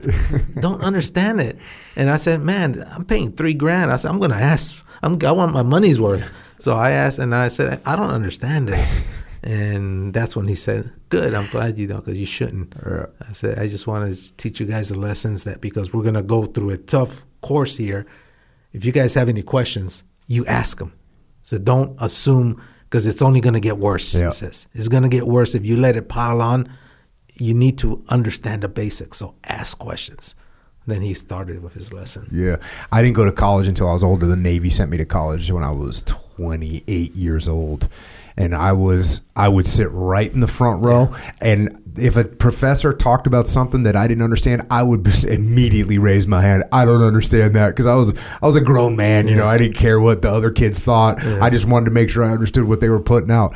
But that's something I learned in the SEAL teams. If you're starting to learn a, a, a tactic or a technique, and you're not getting it, and you try and pretend like you get it, it's going to catch oh, you, and it's oh, going to bite yeah. you. It's going to bite you. It's going to yeah. bite you. That same thing being an astronaut. You say, you can't pretend. You got to understand, because you know what? This little button, it could save you or it could kill you. Uh, fast forward a little bit, you end up with a job opportunity. This was not only a job, it was an opportunity. Lawrence Liver- Livermore National Laboratory is a premier research facility dedicated to national defense and is funded through the De- Department of Energy. It was located just forty miles from my home, allowing me to commute to work while I was making some money too. I could not stop thinking of how I would feel on the first day walking through those doors. So you had this opportunity to get this job at a at a lab. Yes. That's a huge opportunity. Yes, yes. It's premier national laboratory, R and D and uh, in defense applications. So, uh, so and, how, and what year did you do that? Was that was that? Did you start interning there in, in yes, college? Yes, I, I started interning in eighty-three and again in eighty-four, and then I got offered a job in eighty-five career, but I went to my uh, master's degree, and then I got hired in eighty-seven full time. Um, fast forward a little bit, in May of nineteen eighty-five, at the age of twenty-two, I found myself dressed in a black and orange graduation gown with my standard issued black cap, ready for college graduation. I could hear my mother's applause as I walked across the stage to receive my diploma, because it was the loudest. With my degree in hand, I stopped to show her what I'd written on top of my cap before exiting the stage. It read, "Hola, Mama." It was a symbol of my gratitude for everything she had done for me for my entire life. I remember clearly how everyone turned to look at her as she rose from her seat, and how her crystalline eyes, which were holding back tears, met mine as she blew me a kiss. Big day. Um, yeah, very big. You say I wasted no time in starting my career at Lawrence Livermore National Laboratory in Livermore, California. Um, this is where you decide... Well, got to go through the mindset here. I came to the conclusion that for me to flourish and successfully compete in this environment, I needed to obtain a postgraduate degree. This realization, coupled with the fact that I could not stop thinking about how I could get into the NASA astronaut program, led me to my next big decision in life: to attend graduate school. After all, Doctor Franklin Chang Diaz had a doctorate degree, and NASA chose him to go into space. So you're checking these boxes. That's right. End up going to the University of uh, California at Santa Barbara. And this was the first time you got to go to school where all you had to do was go to school. Exactly. And then the first time away from home, too. Okay. And uh, and and so, uh, but yes, it was the first time I, I had a full ride scholarship, even paid for my room and board. And the, my only job was to go to school. Yeah. Because Every other time when I was an undergraduate, I was in the cannery, working in restaurants, uh, work study, tutoring, doing everything. I was always busy. And uh, and here, the only thing I had to do was go to school. And it was so easy. Luxury. It was luxury. It was yeah. so easy because I said, well, what else do I always felt when I was there, felt so guilty because I said, what else do I need to do? I said, no, you're all caught up. Yeah. That's luxury. I, I had that kind of luxury too. So I went to college. The, like I said, the Navy sent me to college. But the Navy, for some reason, it was an old program. I got commissioned as an officer before I went to college. So then I did two years at a SEAL team. Then they sent me to college. So I was an officer. I didn't have, like Johnny Kim, who you know, yeah, uh-huh. Johnny Kim, he when he went to college, he had to do R O T C, and we went to the same college, University of Santa Barbara, but he had to go to R O T C and put on his uniform and do whatever the Navy requirements asked were. To do, yeah. Me, I was just just go to college. I was the exact same as you, just getting a full pay. I was getting yeah. a paycheck. Actually, yeah, my deal yeah. was even better than yours, I think, because I was getting a full Navy paycheck. Oh yeah, yours and was just, better. I was the highest paid college freshman of all time. It was almost and getting best. Your tuition paid, right? Yeah, and my tuition was fully paid. Yeah, it was ridiculous. Oh, that's, that's great. But for you, going from where you all your career you were working at the cannery from ten o'clock at night till six in the morning, and now you're just there, just focused on school. Exactly. Luxury. Exactly. It was awesome. Um, you were kind of making a transition to a, another level. Meanwhile. This happens. Going back to the book, couple murdered in Stockton. Yeah. News article. The article confirmed that the victims were family members from my father's side. Dumbfounded, I immediately called my parents to inform them of the tragedy, but they already knew. They were distraught, understandably so. I started thinking my parents live in a neighborhood similar to the one where my tío and tía were just murdered. How could I allow my own parents to continue living in such a place? So you start feeling like you got to do something on your parents. Now, this is where you start getting psychological back on your That's parents. Right. That's right. Because you knew you couldn't just say, hey, I want to move you in with me. Well, they're going to be resistant. Yeah. They're going to be resistant because they're used to the old neighborhood or used to the, you know, the corner supermarket and those type of stuff. And I knew there was going to be resistance. Right. But I wanted to get them out of that neighborhood because I said, you know, same thing that happened to my uncles right. could happen to them. Yep. And, of course, they were resistant, so go ahead. Well, you go ahead. What did you do? You played a little psychological warfare on them. Yeah. Well, you know, I had I had just bought a house myself because I was working at Livermore. So I bought my first uh, three-bedroom, two-bath house in North Stockton, nice area. And I was living by myself, of course. And and somehow I wanted to get them to come live with me. And, of course, uh they resisted. They said, no, this is our home. This is where we belong. This is. I said, yeah, but look what happened to uh, Uncle and Aunt. And said, no, no that's not going to happen to us. And uh, finally, I said, I'm not, this, this is what I'm going to do. I said, I'm going to I'm gonna tell Mom that I really need uh, help with the house cleaning. And, uh, and, and, and also, I'm going to go to the pharmacy. I'll buy me a few condoms and kind of just kind of hide them where she could find them. and, and and I know she was going to clean and she's going to find them. She's probably not going to say anything to me about them, but I know she's going to have a conversation with Dad. And and and the conversation, I figured, I kind of figured, I said, she's going to say, hey, we have to move over there and make sure our kid doesn't make a mistake. Look what I found, this and that. And there's a good Catholic you know, parents, old-fashioned. So, uh, so, so, so it worked.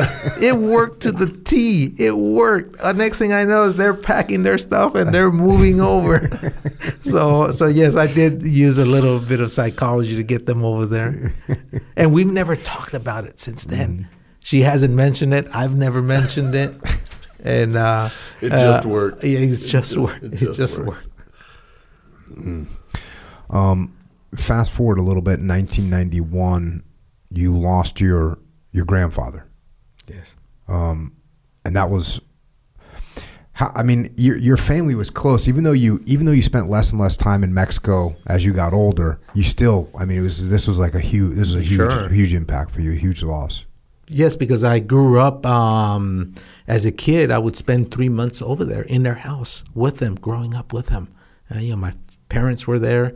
My siblings were there. Cousins would come over, and uh, but my grandfather and uh, and grandmother were there. And so, you know, they were like the the matriarch and patriarch of the family kind of thing. And and so uh, it was a big loss when when when we lost them. Yeah, because then, well, your abuela, then shortly thereafter you say this: God must not have wanted to experience such grief for too long. Months after my grandfather's death, death, her Alzheimer's rapidly accelerated and robbed her of her last memory. It was not long before she reunited with her soulmate. That's correct. And then you lost your your mother's mother as well. Right. And all this happened in a pretty short period sure, of time. Sure, with a period of about three years, I lost all three of them. My my. grandfather on my uh, mother's side, uh, he passed away of tuberculosis when I was about two or three years. So he got to know me. I don't remember him, but he got to know who I was. But uh, but yeah, in the short span of those about three years, we lost all all three uh, grandparents. Now, as this is happening, you're you're still at working at this lab, and while that's going on, December eighth, nineteen ninety-one. The Soviet Union falls apart, yes, which is, has effects. All, I mean, global effects. Yeah. Obviously, this was a superpower. This was the you know the the fall of communism, and you say this in the book. It was not long after the fall of the Soviet Union that ex- the expensive Star Wars defense programs, such as our own X-ray laser program, came up on the congressional budget's chopping block. Yes. So you were working. You were working on things that were used for defense. Yes, uh, the the project I um, I had worked when when I got hired as a career employee, because I had worked at the lab already. But when I got hired as a career employee, they gave me a um, choice of about three projects.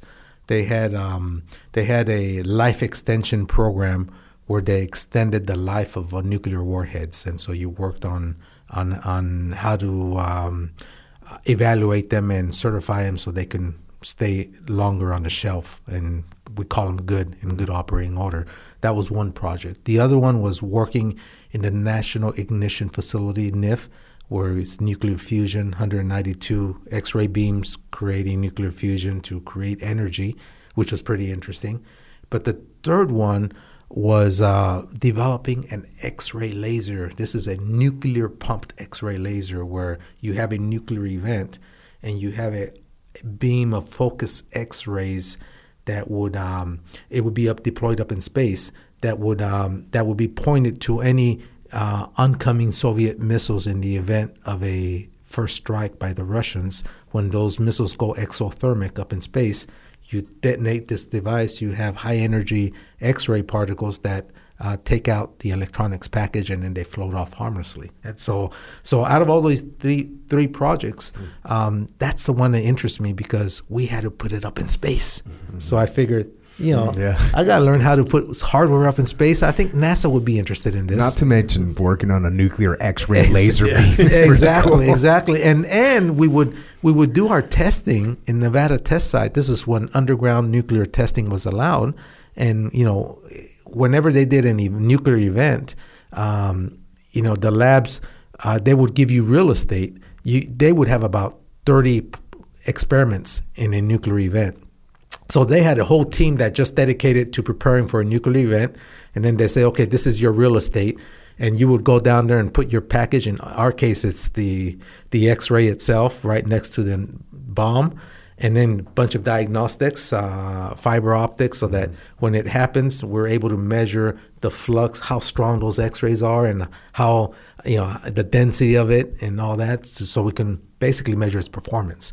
And that's what we were doing, and uh, and so to me it was great. It was uh, and it, and you know, they would throw money at it, so money was never an issue in right. terms of I need this, I need that, and we would. Uh, so it was fun times until the uh, Soviet Union collapsed, and then uh, uh, justification for grandiose projects, and justifiably so, uh, went away, yeah. and so that's why they canceled it.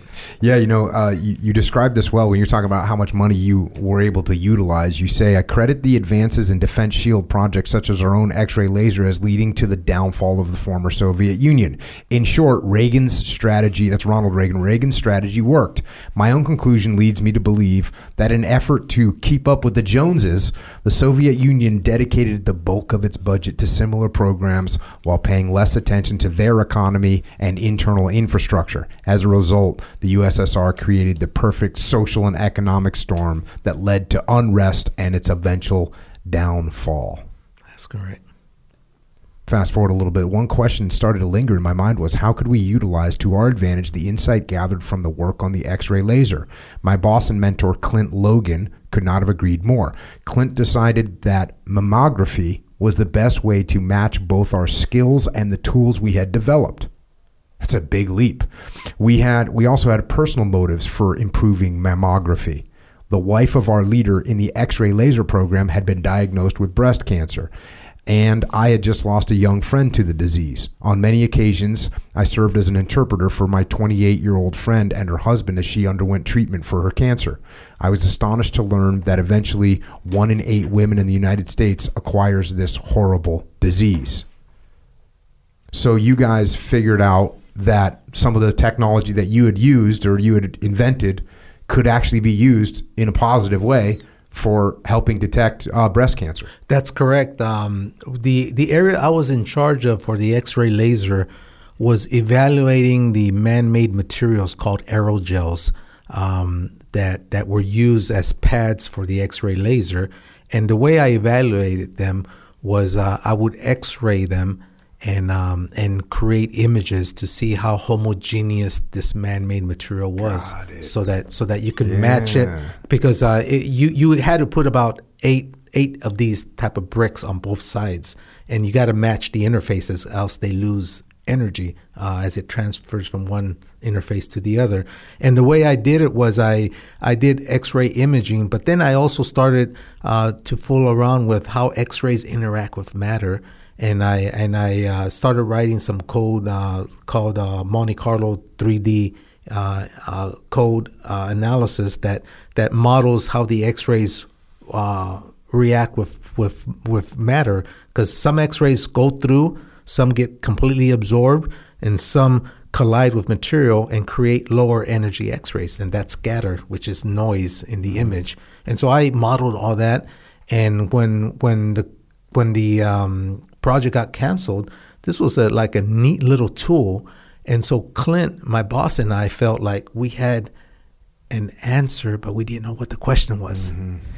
And then when uh, all of a sudden we got sensitized to breast cancer, and we said, I wonder if we can redesign uh, the uh, mammography machines that create these images, because uh, they use film. Uh, and they developed the film, and then the doctors look at it at a light table. Well, we created a electronic detector, and we designed the X-ray tube to be more optimal mm-hmm. for human tissue uh, diagnosis, and uh, and we were able to create the f- what's called the first full-field digital mammography system for mm-hmm. earlier detection of cancer. Earlier, because we demonstrated that our images had much more information content than the film screen images. And then we opened up a whole new area of study called computer-aided diagnosis, where we were able to uh, basically um, point out possible early precursors to breast cancer, which are microcalcifications, stellate and circumscribed lesions, asymmetric glandular distortion, all those type of things that will catch the eye of a radiologist and say, hey, maybe we should look here. Mm-hmm. And and so we put it in a smart expert system so that the uh, you not only acquire the images, but then you would put it in a super sensitive mode and then outline the areas where the radiologist should focus on and check out and see if it if it's worth Uh, going in for a biopsy or doing something else mm-hmm. to the patient. So we were pretty proud. I always tell people, you know, when when they ask me, what's your proudest professional moment? A lot of people expect me to say, well, you know, I flew on Space Shuttle Discovery and went up into space, International Space Station, and all that kind of stuff. I was a flight engineer, but that's not it. It's it's the fact that, you know, this device that we created at Lawrence Livermore Lab, which was a nuclear defense lab, yet we repurposed that technology for something, uh, you know, that could work here uh, uh, for, for, for the civilians, was developing a, an X-ray mammography system that detects cancer at earlier stages. Everybody knows that if you detect cancer at an earlier stage, the greater probability of the patient uh, to be saved uh, occurs. And so I'm convinced that this device has saved hundreds of thousands, if not millions of lives since its inception back in ninety-seven, ninety-eight. Yeah, that's, I mean, that's awesome. We could just end there, I guess, right? We could just end, end there, but the story goes on a little it bit. It does. More. In early nineteen ninety-two, when I was twenty-nine years old, I called the National Aeronautics and Space Administration, NASA, to ask about the requirements to become an astronaut. I was hoping to make myself make I was hoping to make what was a far-fetched dream for many a reality for myself. Here were, were the requirements. Career in a technical field or medicine, check. Five years experience, check. Highly, highly desirable, graduate des- degree, check. Nothing prevented me from applying since I met all their basic requirements. Hence, I decided to contact NASA. Much to my surprise, the main operator put me in contact with Astronaut Selection Office. As part of the first step in the application process, the Astronaut Selection Office sent me a twelve-page application. I promptly filled it out and mailed it back to NASA. Fast forward a little bit. I finally received a letter in the mail four months after having received the acknowledgement of my application. It read, "Thank you for your interest in NASA. At the moment, there are many qualified applicants applying for astronaut positions with NASA. Unfortunately, we cannot invite you to an interview for this selection cycle. We encourage you to continue applying for future future selection cycles." So denied. The first of many. Yeah, you got denied.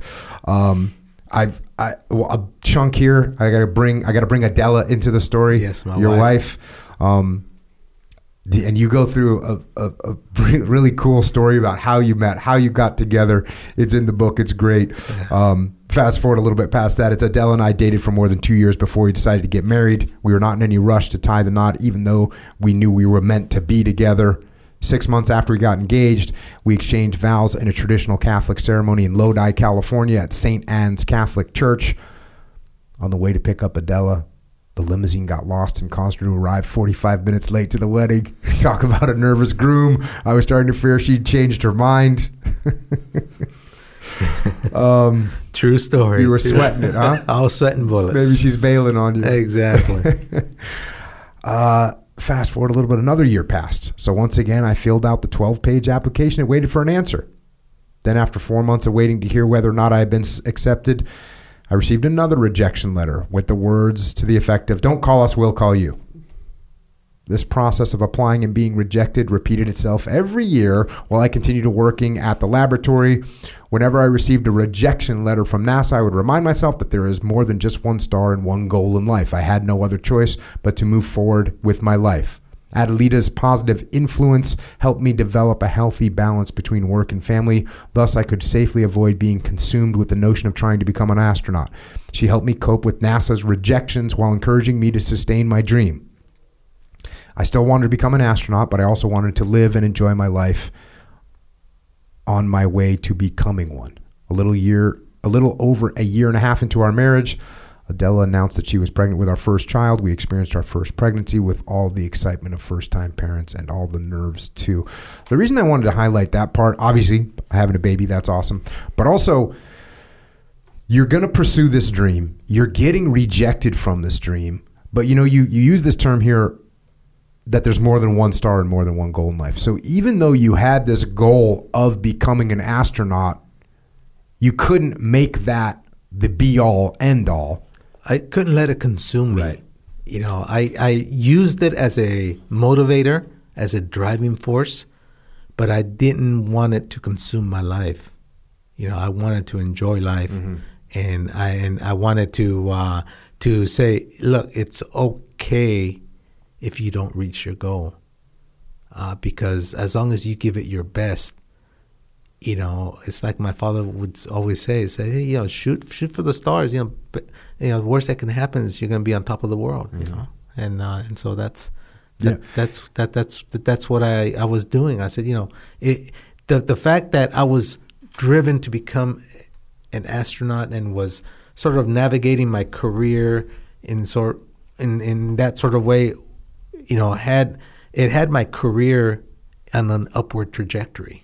So it wasn't yeah. like they were competing priorities. Yeah, well, it's like your son. They complement each other. It's like your son. You, he wants to be an astronaut. Great. Even if he doesn't get it, he's got his dang P H D exactly. and a couple master's degree. And yeah. He's got the, all these doors open to exactly. him. Exactly. Exactly.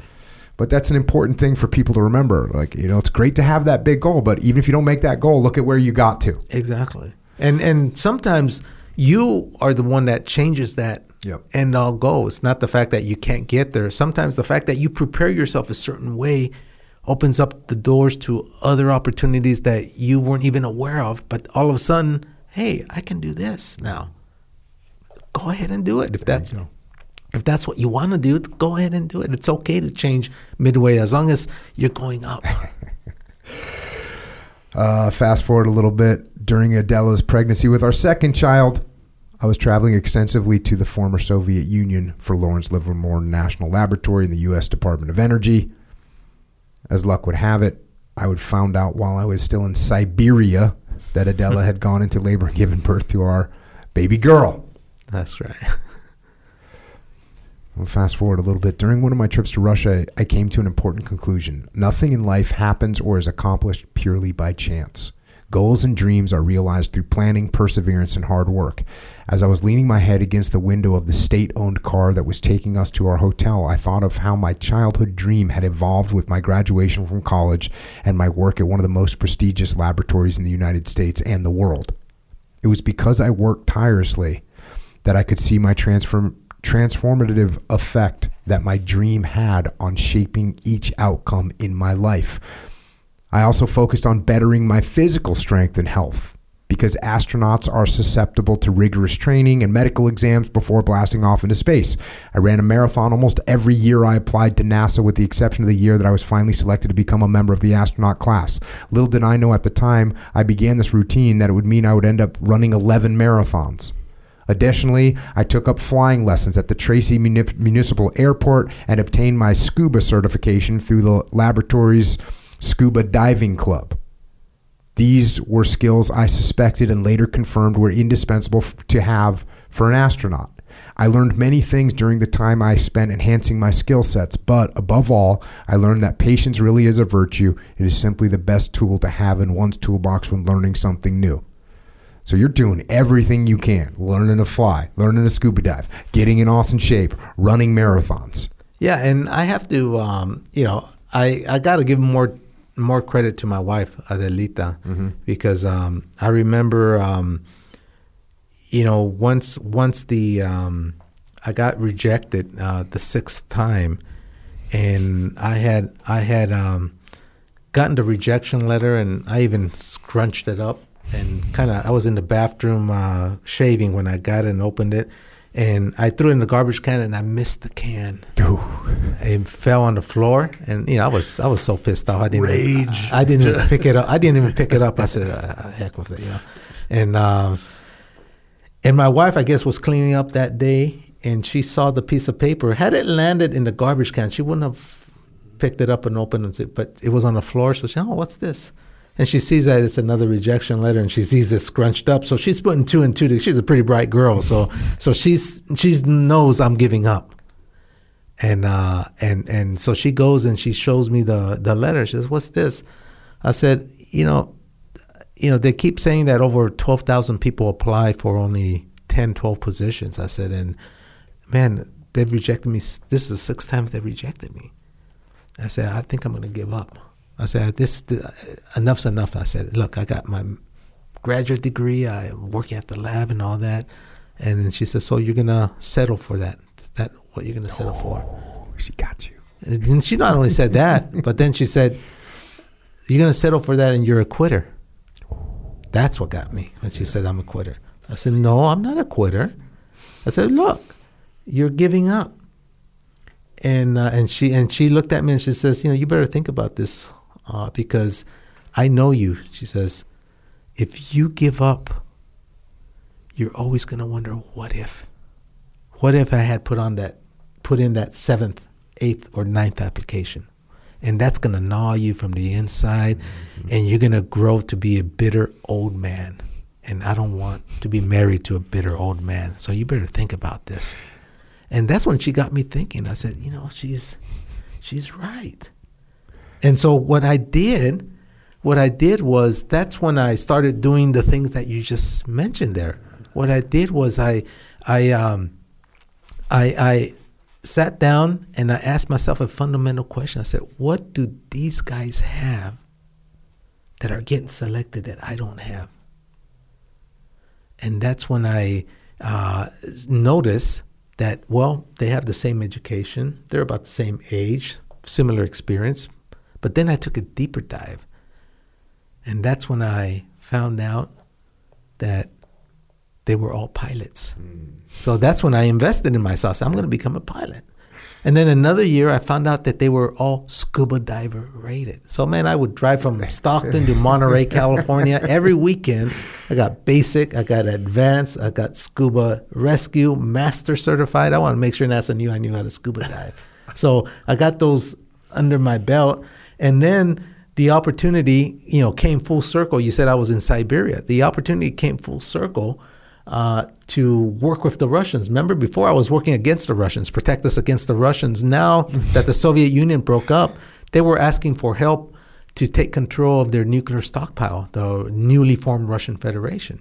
And uh, and no one wanted to go and help the Russians cause, from the labs because it was tough duty. Mm-hmm. You know, you had to travel five, six times a year, three weeks at a time. And to Siberia. To Siberia, of all places. You know, you think you take that thirteen-hour trip to Moscow from New York. This is after taking a five-hour trip to uh, to from from San Francisco to New York. Mm-hmm. Then you take that thirteen-hour to Moscow. You think you're there. You still got another six and a half hour flight into Siberia. You know, talk about being in the middle of nowhere, and and um, no one wanted to do it. But man, I raised my hand. I told my boss, "Put me in, Coach. I'll go." I said, um, and I said, but there's one only one condition I put. He said, "What's that?" He said, "Well, um, I want a one-on-one Russian language instructor because I want to learn Russian. Because if I'm going to be doing this for a long time, I think I should know the language." He said, "Yeah, we got a continuing education budget. Knock yourself out." So I, so I did that. And I didn't do it because I wanted to get to know Siberia in the middle of winter, but I did it because I had read in the newspaper that the U S and Russia were going to start working in the space program together. And so I kind of put two and two together, and I said, hey, we're going to be working with the Russians up in space, so this is my differentiator. This is what's going to differentiate me from the ten thousand other, twelve thousand other applicants, is that how many are going to be able to say they go to Russia, they work with the Russians, they you know how to speak Russian, you know, those type of things. And so that's what, when finally things got going, and it all, all thanks to, you know, Adelita's prodding of me and, and you know, and, and, and, and getting to my pride and saying, hey, don't be a quitter kind of thing. Uh, meanwhile, it's not only is she working psychological warfare on you, yeah. she's uh, a little more after, this is back to the book, a little more after our second child, Karina, joined our family. My wife and I found out we'd be once again bring a life into the world. And, and then halfway through my drive, fast forward halfway through my drive to the hospital, I received a call from my mother telling me to slow down and drive carefully as the new baby and its mother were doing fine. missed, a, missed another birth. Yep. Believe me, I never hear the end of it, especially from the kids.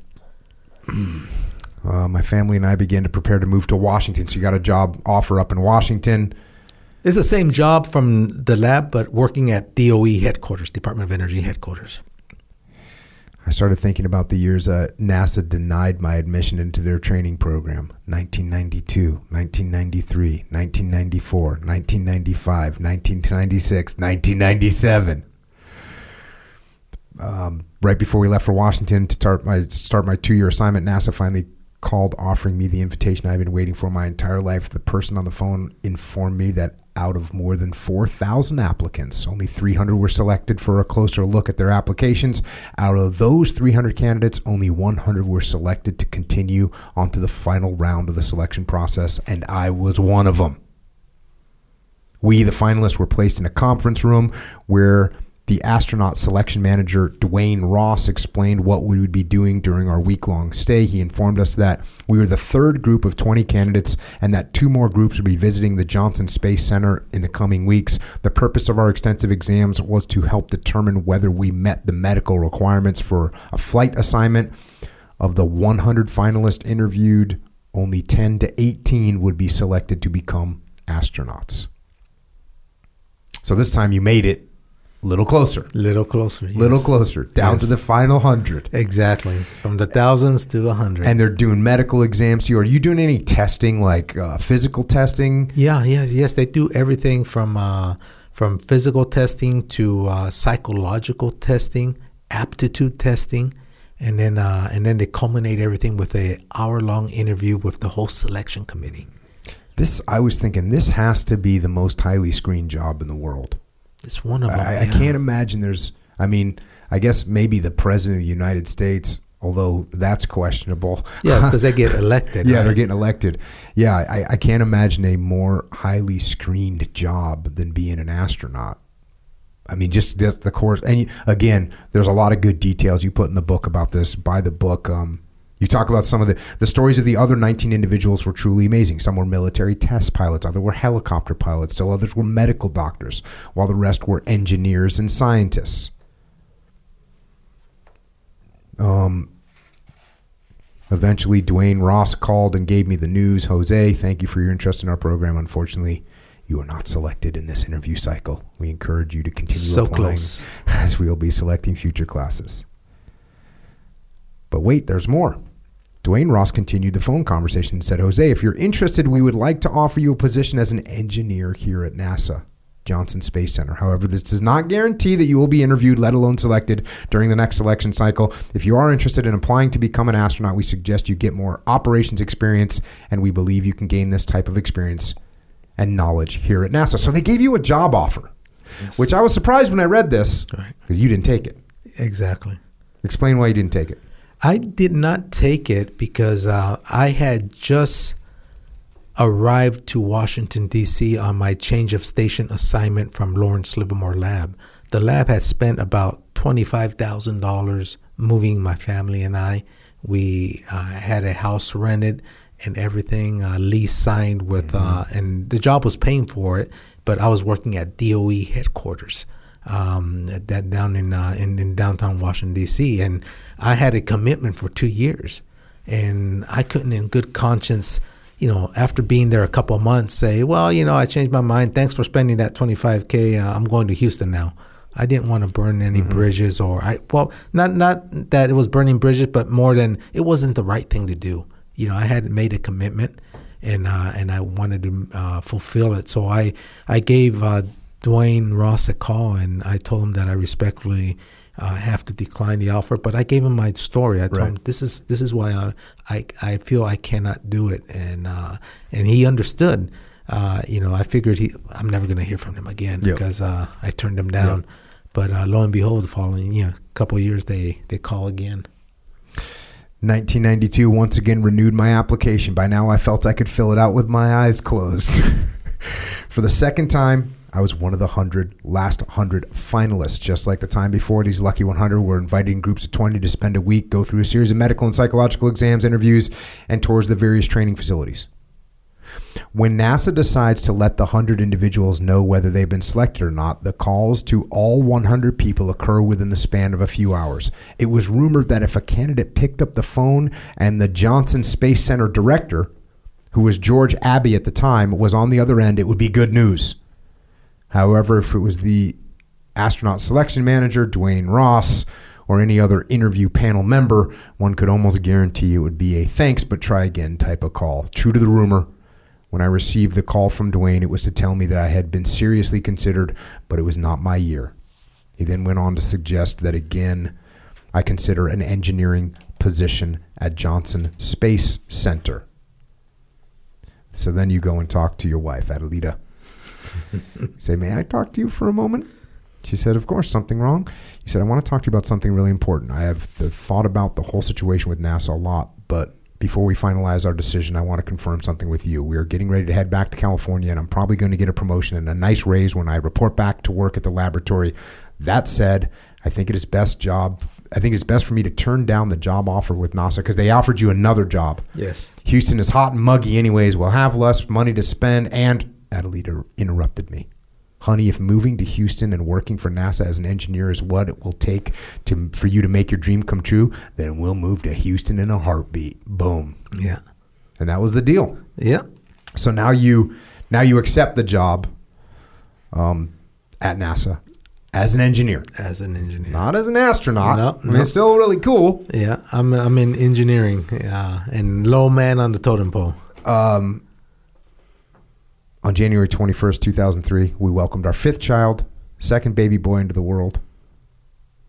A few days earlier, on January sixteenth, two thousand three, at nine thirty-nine a.m., the Space Shuttle Columbia took off for its scheduled mission with seven astronauts on board. Columbia was scheduled to land back on Earth on February first, two thousand three, at seven fifteen a.m. The orbital maneuvering system engines were turned on for a deorbit burn. This burn allows the atmosphere to capture the Space Shuttle Columbia and thus begin its re-entry to Earth. Within minutes, the temperature sensor on the left wing's brakes began to show an increase in temperature. It was the first serious indication that something was wrong. At seven fifty-nine a.m., the last words from the Space Shuttle Columbia were transmitted. Understood, uh, but... Three minutes later, Columbia broke apart, raining a field of debris across the northwest parts of Texas and Louisiana.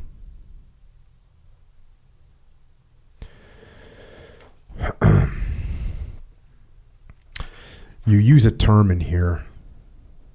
Um, it's it's normalization of deviation, and I, and I started thinking about that term and what it means and how.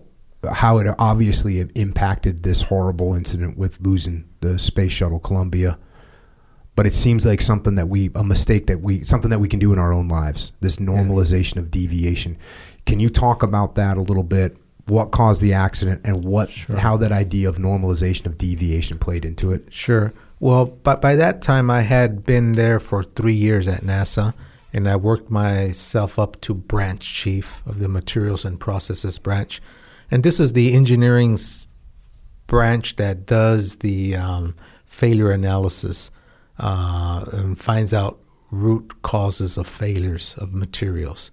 And and so when the uh, space shuttle disintegrated up in northwest Texas, Louisiana, um, you know, my group was one of the first groups that were out there picking up the pieces. Uh, we were the ones that put the hangar in Florida and outlined the shuttle and brought every piece and forensic evidence and put it all together and did the testing uh, in terms of the materials to uh, find out where the breach occurred. And once we were pretty certain that that's where the breach occurred, which is on the left wing leading edge, which is a uh, reinforced carbon-carbon substrate, hard substrate, uh, we, we went to Southwest Research in San Antonio and we built a full-size wing of the shuttle, and then um, we looked at the image analysis and saw pieces of foam that fell from the tank uh, insulation, that big orange tank, yeah. center tank, that that fell and hit the, the left wing leading edge. We found out, we calculated the speed, the size of it, and uh, we replicated that experiment at Southwest Research uh, through a air gun, fired that those pieces of foam to the wing leading edge and recreated basically the the cracks that occurred, because that that's the material that helps uh, on re-entry. You, you're up to about twenty-seven hundred degrees, um, and you know um, the aluminum structure inside, it's aluminum melts at about nine hundred degrees or so. So if there's a crack in there, it's going to get in there and it's going to uh, affect the structural integrity of the wing, and that's what caused it to snap and create that catastrophic failure and pieces all over uh, northwest Texas uh, occurred. And, and, and so um, so during all this time, you know, the um, the president uh, had the Columbia Accident Investigation Board or uh, board uh, formed. And since I was the the branch chief, I gave a lot of briefings of the findings. Uh, you know, there's a whole teams, hundreds of hundreds of people that contributed, certainly not me, myself, but I, I was one of the spokespeople in terms of telling the science part of it, uh, the results of how we, what we measured and all that. And, and, and so I got a lot of face time with a lot of people at NASA, and they ended up, you know, they started looking at me and trusting me and all that, that, that, that, uh, you know, we came up with the, with the story of how, what was the root cause of the failure, which is of course the piece of foam that, that did. And, um, but shortly thereafter, the following year, they have a selection, um, a selection of astronauts. And I'm again, one of the finalists. And this time when I sit down across the eighteen people that are there, you know, I know more than half of them through this accident investigation board. Uh, Franklin Chang Diaz is sitting there. Mm-hmm. He's one of the guys. So it's kind of like I come home to family now. Before it was a complete set of strangers, and now everybody knew me. I knew them, and I think my work spoke for itself, and uh, and I think that's what finally did it. But unfortunately, you know, we had to lose a space shuttle for that to occur. I mean, then it's kind of like a bittersweet moment for me. With the normalization of deviation, it, it, it, explain that that yes. term. It's like where something goes a little bit wrong, and you go, you know what? It's not. It's not that big of a deal. It's yes. like a normalization of, of of issues. Yes, yes. What happened was, um, in in in that sense, we've had debris fall off the tank in the past, um, and my, our engineers would cry wolf. They would say, "Hey, something happened here," and we don't know what's going to happen on reentry. And, you know, they would do that three or four times, and you did see pieces, but it didn't hit anything. And so everybody. So, uh, so wait, so they weren't really crying wolf. They were actually saying this could cause a problem, yes. but nothing ever bad happened. Exactly. So. Ex- nothing ever bad happened. But, but, but the fact is, the fact is that when they cried wolf, when it really did happen, because they had normalized mm-hmm. that occurrence, then the powers to be didn't put enough weight behind it to say, right. let's stop and let's go out, do an E V A, and let's inspect the wing leading edge where it hit. Because that's that should have been the proper response. Right. All right. And, uh, and that didn't happen. And so that's why I call it normalization yeah. of deviation. Yeah, and it seems like, Uh, well, the way I thought about that after reading it was thinking about just us as human beings in our lives, and we make a little mistake, but we get away with it, right? And then you, ma- or you go, you do something that you know you shouldn't do, but you get away with it. You don't, you know, you go and eat a donut. Well, you know, it's you just cheated, one donut. Yeah. Then you look up in a month, and you've had a bunch of donuts, and all of a sudden you got a problem. And you got five pounds on you, right? So we got to be careful of that yeah. that idea. Um, what, what discipline. A, yeah. What a travesty that was. Um, To get to that point you were just talking about, in the fall of two thousand three, the selection process for the next wave of hopeful astronauts opened once again. I turned my updated application. The fact that I worked for NASA did not guarantee my acceptance, and they made sure I understood that when I accepted the job at NASA in two thousand one. Working at This is this is a beautiful point. Although I was anxious for the selection process to begin, I can honestly say I was content and at peace with where I was in life. If I was not selected to travel into space, I would accept that, since I was happy working at NASA. Working at NASA made me realize that sp- space flight involves tens of thousands of people, and that every single person is in, as important to the success of the mission as the seven crew members aboard the space shuttle. So you realized that, and that was yes. a... You know. Yeah, I worked in the trenches with everybody, and so I had the opportunity to appreciate what um, the dedication of everybody. Because, you know, when I went to work there, you know, I took a ten percent pay cut from Lawrence Livermore Lab because I made too much money at the lab. So, so uh, you know, that, that was one part of my hesitation of accepting the job, that my wife convinced me and said, hey, don't worry about it. We'll we'll make it happen. And and so... So, so, so, so from that perspective, you know, that's the the the, the uh, point I'm getting at, is that the people that work there can make more money elsewhere, mm-hmm. but they love their job right. and they're doing everything possible. And it only took me, uh, you know, when I, when I was part of the whole process of the accident investigation, and I saw the dedication of everybody. And then, uh, and previous to that, when we were preparing for launches, I saw the dedication of the people during their, their normal activities. And so a lot of people always told me when I got selected in uh, two thousand four, they said, "Are you crazy?" I said, "The space shuttle just disintegrated uh, last year and you just got selected. Aren't you afraid?" And I said, "No." I said, "Because I know these people. I know they're, you know, it's, it's tens of thousands that we depend on, but I know they're here because they want to be here. You know, they're going to dot their I's and cross their T's because these are dedicated folks." I mean, I had firsthand working with them in the trenches, uh, and I know their dedication. So I was at peace of mind. When I jumped into my space shuttle, I was, I was more than confident things were going to turn out good. Uh, when going going fast forward a little bit, when the whole interview process ended, I, along with ninety-nine other aspiring individuals, had nothing to do but wait. About four months later, I received a telephone call while working in my office. Frankly, I was prepared for the response that I knew all too well. However, this particular call did not come from the center director or the astronaut selection manager, Duane Ross.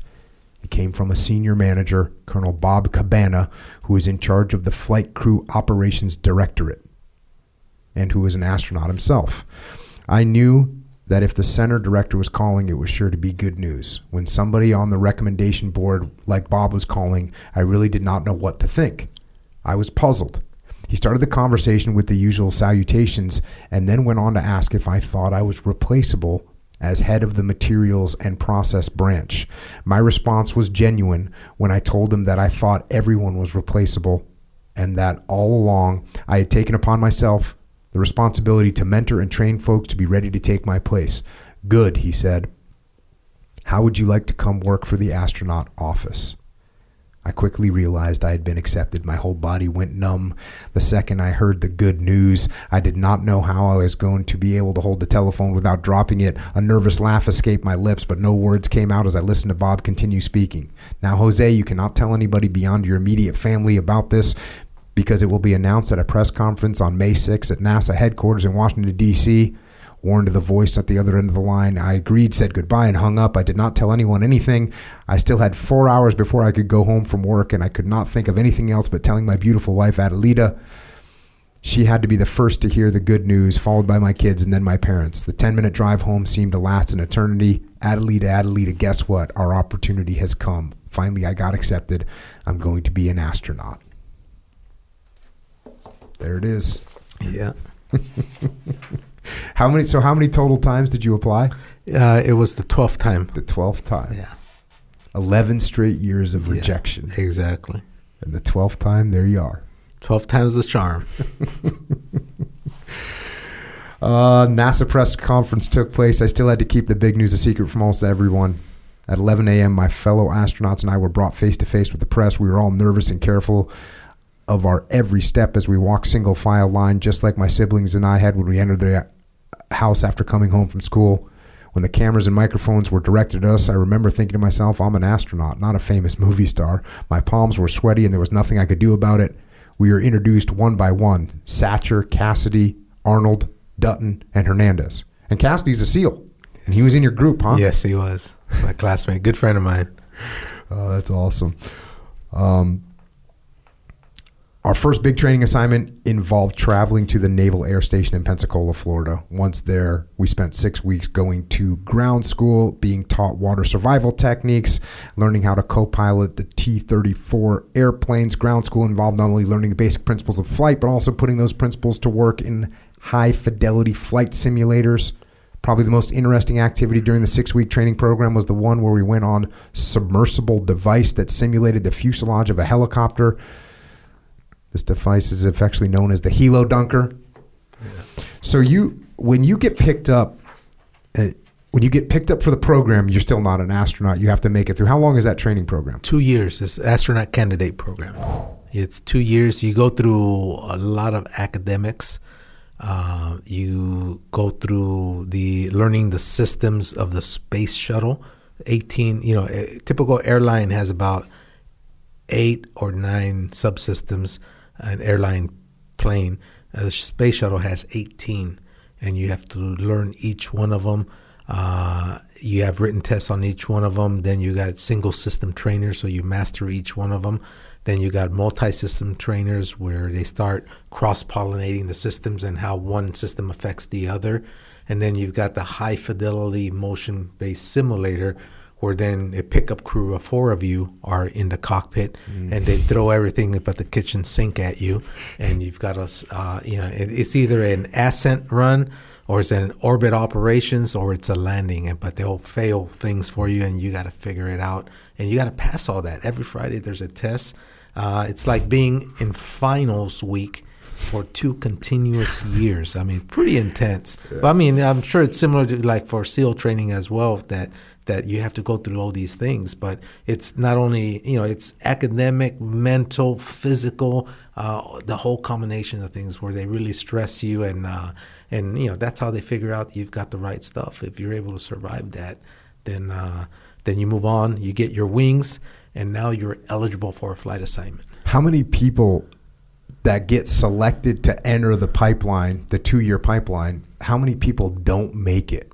You know, it's very rare that a person doesn't make it because they've been filtered. So filtered. They've been filtered. Uh, you know, the book says four thousand. That was when it first began. But when I was in, uh, in my twelfth try, we were up to twelve thousand. Uh, this past t- selection run, they were up to eighteen thousand applicants. So they filter it pretty well, uh, including the psychologists that filter everything. That, you know, when they uh, when they select you, you know, the, the, they have a high probability, ninety-nine point nine percent, that you're going to make it yeah. because you've been filtered, you've been tested, aptitude testing, psychological testing, uh, stress testing. So they have a feeling that you're going to make it. So, but you still got to do it. Yeah, know? no, that's the, the impression that I got when reading this, also talking to Johnny Kim, and is that if you get selected, they've already they've already figured out. Because the thing that's interesting to me is you talk about you're putting these failure failure situations mm-hmm. over and over again, and you know there's people that panic in those situations. Mm-hmm. There's people that lose their cool in those situations. There's people that don't know how to handle themselves. That's why I think it's interesting. Like just because you became a pilot, well, if you panic, if you become a pilot, you learn to get control of your emotions right. and not panic. And same thing with scuba diving. Right. If you panic while you're scuba diving, if something goes wrong, you're gonna have some real you're problems. You're gonna have some problems. So those are things that they're looking at your application going, well, he's a pilot, so we know he's at least going to be able to detach from his emotions. They're, oh, he's a scuba diver, so when things get intense, he's not claustrophobic. He's not claustrophobic. So there's, they have all these things in line so that you can, you have a very high percentage chance. Obviously, you could have some kind of a medical anomaly or something, but that is the, I, I do, I'm, I'm I'm curious. I'm sure people will give me feedback if there's a more highly screened job than an astronaut. And I know you just gave some props to SEAL training. I could tell you uh, there's all kinds of knuckle draggers in SEAL. I'm, I'm probably case case in point, you know, Exhibit A, uh, that, that that what we go through is more about just being wet, cold, and miserable. But um, so uh, fast forward a little bit. Once our two years of training and testing were over, we held a small graduation ceremony at Space Center Houston. Kent Rommel, the chief of the astronaut office, said a few words before presenting each of us with a silver pin with the astronaut logo on it. This is a symbol used for astronauts who have yet to travel into space. A gold pin symbolizes that an astronaut has already flown on a mission. So you get the new guy symbol. Exactly. But it's an important symbol because sure. you're now el- eligible. You're in the pool of eligible astronauts. When they select a new crew, you could be one selected. Whereas before you were just an ASCAN, mm. astronaut candidate. You couldn't be selected to train for a real mission. Now you, you're eligible to get assigned. And meanwhile, you talk about that you have... So once you once you become an astronaut and you're not an ASCAN anymore. Which, I'm using that. Yeah, that's that's God, a good one. Once you're not an ASCAN anymore, you're an actual astronaut. Then you spend twenty percent of your time sort of focused on training and simulations and getting ready to fly a mission. eighty percent of your time is work. Yes. And your job was a Cape Crusader. Exactly. Tell us about the Cape Crusader. Yeah, we call them C-squareds because uh, uh, Cape Crusader, two C's. C-squareds, um, it was great. It was a great job. Um, you know, two weeks before launch, you and uh, three other buddies, a group of four astronauts, you know, you fly over from Houston to Florida where the bird's at, the shuttle, and you start prepping the vehicle for launch. So you start prepping the inside and doing testing with ground control and everything. So you get everything ready for the mission. And then um, and then uh, the day of the launch, then uh, if you're the lead uh, C-squared, then you get the number seven on, you know, how you see all those white tech, mm-hmm. coat technicians. The number seven is always the astronaut. There's always, there's always an astronaut there because he's the one that buckles the their fellow astronauts into uh, the cockpit of every uh, every mission, and unfortunately, your face is the last one they see before they go up into space. you know, and so so uh, and I did that a couple of times. Um, you know, I for for like uh, for like two years I participated as a C squared, but during the last part of those two years, I got I was the lead uh, C squared because uh, that's how it usually happens. Is the lead guy first? You're the new guy. Mm-hmm. And then uh, you're the middle guy, and then uh, you're the expert, and then you get assigned, so you move out, and then so the middle guy becomes the expert, and so that's right. Kind of like a FIFO, first in, first out kind of thing. Uh, you become an expert by lieu of your experience, but then you get assigned to a mission. And so that's what happened to me. I participated in about seven launches during those two years, and the last two I was the uh, lead C-square. And uh, it's great because you go there two weeks before. You're uh, you're in crew quarters, uh, so you you spend time with the astronauts. You know, they arrive about a week before the launch, so you spend time with them uh, before they're going to go off to their mission. You're t- you're debriefing them on the status of the bird and how things are going and all that kind of thing. Any questions they have, and then uh, the day of the launch, you know, you go out there with them, and uh, you're out there strapping them in and getting them ready, and then it's pretty neat because you're also part of the rescue crew. So you're in the closest, the absolute closest part you can be to watch the launch. Oh, dang. Uh, I mean, you feel. So the, where, where you could, physically, where are you? You could feel uh, one of the bunkers. You could feel the heat. You could feel the heat of the exhaust, you know, because it's so close. I mean, it's dangerously close. So you're you, sitting there in a bunker. Yeah, and with you're watching. A, with a bulletproof glass of some yeah, kind. Yeah, exactly. And you can watch. Like how, how far away you think you are from it? Uh, let's see. I would say about a mile, mile and a half maybe. And you can still feel the heat. You, oh, the yeah. You can feel you can feel the heat. and uh, But it's just amazing. I mean, that launch that you go out. I mean, it's it's it's it's it's, it's crazy when you see it take off. Uh, you can't believe that big, heavy piece of yeah. metal is going to take off. And, you know, there it goes. I was going through Navy boot camp. So this is September, sometime I think it was either September and October of nineteen ninety, and I'm in Orlando, Florida, going to boot camp, and I'm standing at parade rest out on the out on the grinder, and there was a space shuttle launch, and we sat, you know, sat there and watched this thing go up into space. Yeah, yeah. yeah. It's a, quite an uh, image, isn't yeah, it? Yeah. Even from that distance. Yeah, yeah. Very cool. Um, meanwhile, going back to look, my wife Adelita had just opened up a restaurant in Houston. Yeah. Down the street from the Johnson Space Center on the corner of Saturn and Gemini in the Clear Lake area. So she's just getting after it, going and opening up a restaurant. She always had a dream of opening up a restaurant. You know, she grew up in the same socioeconomic conditions I did. Her parents are from Mexico, and uh, she was born over there because she was born in November. Okay, there you go. Close to Christmas. Else she would have been born here, but she was born over there. And uh, so she came up with the same upbringing I did. And um, and so her dream was always to uh, own and operate a restaurant. And so uh, once I got situated, I got selected. I, f- I was jogging one day, and I found this place that was for rent, and I took her. I said, "How about here? It's only a couple blocks from the restaurant." So we opened it. It's called. It was called uh, Tierra Luna Grill, uh, and Tierra Luna means uh, Earth, Earth Moon. moon. Yeah. But my buddies. Uh, astronaut buddies didn't call it Earth Moon because Tierra is also dirt, so they call it Dirt Moon Grill.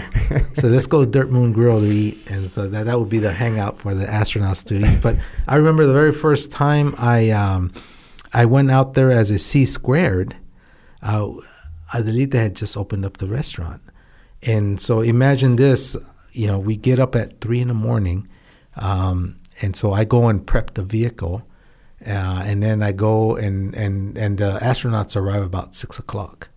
So so we we then tuck him in into, into the in, into the space shuttle. You know, close the hatch, secure everything, do our leak checks. Everything works out. We go out to the muster area for the rescue area, and um, and we see them blast off. And that was my first. That was the first shuttle I seen in person launch, and I was that close. And so it takes off. It takes off, and uh, this is about nine thirty now. So as soon as it takes off, there's nothing for us to do. So what do we do? We hop on the uh, on the uh, T thirty-eight jet uh, that's right there at, at, at, that we had flew, flown in mm-hmm. from uh, Houston, and we go back to Houston, Ellington Field, and Ellington Field's about six miles from Johnson Space Center. So and it's still midday. I said, well, I'm not going to go home now. I said, I, I could go back to the office. So I'm driving to the office, but on the way is Adelita's restaurant. So I'm going to go get some lunch. Get some Dirt Moon. Yeah, let's go go Dirt Moon Grill and get some lunch. And plus, I want to tell Adelita the whole exciting, uh, what I saw. Oh, because that was morning. Your first one. That first was your first one, C two. Yeah. So I'm over there so excited. And, you know, because I flew on the T thirty-eight over the Gulf, over the pond, landed. So there I am telling Adelita, you know, how I you know, flew the, the T thirty-eight jet, we're back, uh, how I saw the space shuttle, you know, to think that they the space shuttle, I was on the space shuttle at three, four, five in the morning, and uh, now it's up in space, and my buddies are up in space. And she's kind of like what, looking at her watch, and, kinda, and so she wasn't even paying attention to me. She's like, blah, and blah, blah, blah, blah. Yeah, and yeah, exactly. It's kind of like the teacher from Charlie Brown, right? And uh, and and so I, I, I kind of, I say, hey, what's wrong? I said, oh, nothing. I said, well, yeah, maybe you can help me. I said, sure, sure. What, what can I do? I said, do you have about an hour, hour and a half to spare? I said, yeah, I, I probably can. I'm not, no one's expecting me back in the office. So, yeah, I, could, I got an hour and a half spare. I said, well, my dishwasher didn't show up today. I said, would you mind, you know, this is the busy time. The busy time's coming. It's close to lunch. Would you mind washing the dishes for me for just about an hour and a half, just till the rush goes over?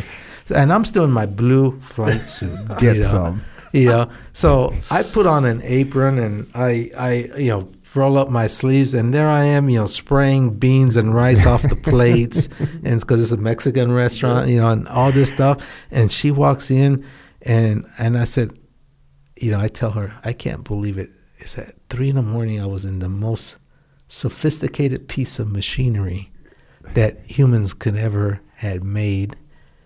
And then I was flying a T thirty-eight jet across the pond, the Gulf of Mexico, landed it here. And what am I doing right now? I'm washing frickin' beans off a plate. And she just looked at me. I said, but you're doing a damn good job. The most overqualified dishwasher of all time.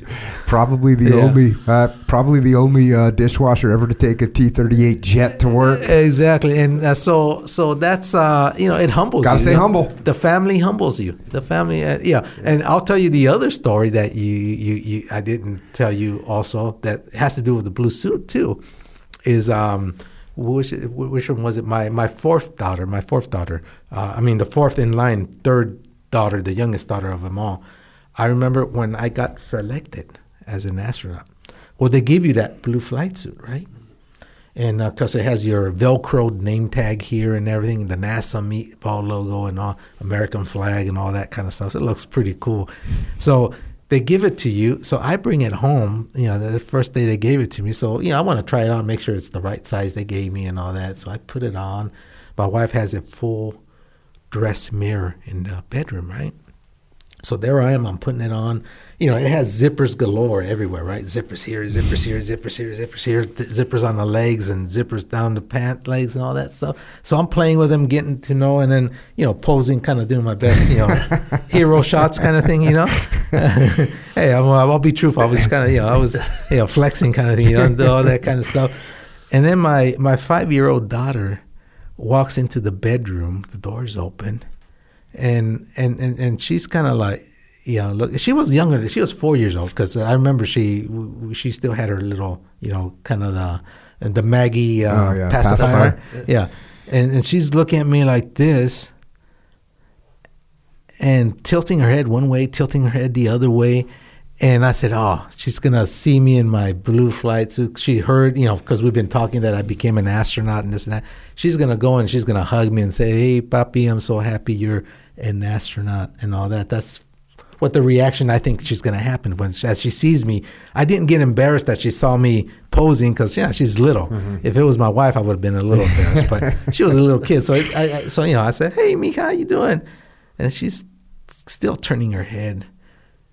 And then in between the pacifier and everything, you know, she points at me and she says, you look like Papa Smurf. So from then on, it became whenever I want to look for my suit, I said, where's the Smurf suit? Because when it's in the laundry or something, I said, where's my Smurf suit? I need my Smurf suit. And so. Got to stay humble. The family will keep yeah, you humble. The that's family for sure. humbles you. Exactly. Uh, you going forward a little bit, you say everything seemed to be going according to how I ideally imagined it would when I was a kid working in the ruts and groves of the fields. Though my life seemed in order, there was a certain sense of emptiness. There was no reason for me to feel this way since I had everything I'd ever wished for. Out of nowhere, I heard my mother's voice saying, what is the purpose of having goals in life, working hard for them, and achieving them if you cannot share them with others? Even though I was sharing this moment with my family and friends, I was still not completely enjoying the moment or myself. This was particularly true after coming to Stockton to speak at a school. I felt the excitement my visit generated when I shared my experiences with the elementary school children. But then when I returned to Houston for training, it felt as if I had never visited Stockton. Something was missing, something that would give, that would, that could give continuity to my visits.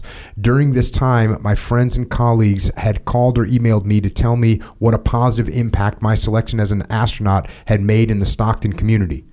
That was when the idea hit me. Why not start a foundation that capitalizes on my role as an astronaut and allows me to inspire kids to do well in school? So therefore, um, Angel Picon, am I saying that right? And Patty Tovar, two of my great friends, friends helped me start the legal framework for establishing a nonprofit organization called the Jose Hernandez Reaching for the Stars Foundation. Angel and Patty put together a board and helped me define the foundation's mission, which is to inspire kids to dream the impossible and to emphasize that through education, anything is possible. And you say, I do not believe in just pointing out a problem and expecting the government to solve it on its own. I would like to think that this is the responsibility of every person in the United States and that the private sector and foundations such as mine should take some ownership for resolving this issue. And that issue is getting more kids into specifically STEM. STEM, science, technology, engineering, and math fields, yes. So you got that foundation started. We'll talk a little bit about that at the end. Sure. Um, You asked to see me, sir, I said as soon as I walked into Mister Steve Lindsay's office. Mister Lindsay was an active astronaut and the chief of the astronaut office. He was a very intelligent and slender all-American Air Force man whose grayed hair, grayed-haired head stored a half-century's expert experience and knowledge. Yes, Jose, please have a seat, he told me politely. I've called to inform you that you have been selected to form part of the crew of the upcoming S T S one twenty-eight mission. In about fifteen months, you will be at the International Space Station. We will announce the names of the rest of the crew members at our all-hands meeting. This was something that I had longed for and wished for my entire life. It was the preamble to my dream come true. My dream had been actualized. I found myself one step closer, a significant step closer to flying into space. I thought, finally, my time has come. The big day. Yes. You got told it was a go. Fast forward a little bit. Here we go. As the launch date approached, it became harder to sleep. I tossed and turned for hours until I was finally able to sleep soundly. Part of the reason I was not able to sleep was because I kept thinking about what could possibly go wrong during the mission. What if something fails? What will happen to my family? How will my wife, kids, and parents handle it? Those thoughts disrupted my tranquility. Luckily, though, as the date approached, there was no time left to worry about anything but the mission. Our crew began adapting to a new schedule, going to bed at eight a m and waking up at four p m We were forced to shift our sleep cycle because those were the hours we would be working on the International Space Station. The closer we got to launch date, the more lucid our mission objectives became. Our first objective was to transport a new crew member, Nicole Stott, to the I S S and then return home with another astronaut, Tim Kopra, who had already spent more than two months in space. Second, we had to conduct three spacewalks to replace one of the station's ammonia-filled tanks. Last, we had to make an Itali- take an Italian-built portable laboratory called the Multi-Purpose Logistics Module, affectionately called Leonardo. We also needed to bring back to Earth about a ton of equipment and waste no longer needed aboard the I S S. With all that said, we had only thirteen days to complete our three mission objectives. So you got a schedule heading up there. A heavy schedule. Yes. they're, they're not playing around. They're going to get their money's worth out of you. Exactly. Um, fast forward a little bit. And I'm going, again, look, you got to get the book if you want to get the details of what's going on. And it's it's really fascinating to hear, you know, what you're thinking about as this progresses and all the things that you're working on, the things that you do as a team. Look, I'm skipping over a bunch of stuff. The what you do as a team to kind of come together as a team, the seven-person group that you're going to yeah. be working together, this, all this really incredible stuff. Uh, again, I'm not doing an audiobook here. Buy the book if you, if you want to know what happens. Yeah, there's a lot, lot you're skipping. Oh, yeah, of course. Um, um, so I am skipping to this part here. We arrived at the launch pad and entered the elevator to go up the one hundred ninety-two foot level where we had access to the shuttle's hatch. A walkway allowed us to approach the white room that was next to the hatch. It was in this white room where we put on the last of our gear before entering the shuttle and getting strapped in by the closeout crew. One by one, we were called in to take our seats. Fast forward, members of the closeout crew exited the shuttle. The hatch was shut and closed. It was then that the closeout crew performed a cabin leak check and then disassembled the white room to clear the launch pad. During the last hour before launch, I sat strapped to my seat on the flight deck. A million different thoughts rushed through my mind. Fast forward a little bit. Suddenly, I heard the countdown reach the nine-minute hold. That is when the final systems checked are conducted by the Launch Control Center. It was almost time. Make your final adjustments and prepare for takeoff, we heard. Cabin revision complete. Manuals ready. Seconds before launch, the bottom of the launch pad was sprayed with water in an effort to cushion the noise and vibration as a result of the power dissipated by both the three main, the three shuttle main engines and the two solid rocket boosters. Everything was going to plan until Pete Nikol- Nikolenko, the launch director, informed us that the weather conditions were unfavorable. Fifty minutes later, our mission was aborted due to local thunderstorms in the Florida skies. Ugh. So close. So close. Ouch. A few hours later, a new date and time was announced for the Discovery launch, Wednesday, August twenty-sixth, two thousand nine. This was a forty-eight hour slip. The mission management team who had set the new launch date obviously did not share our optimism about the weather improving within twenty-four hours. As we woke up on Wednesday, we found out that it was not going to happen then either.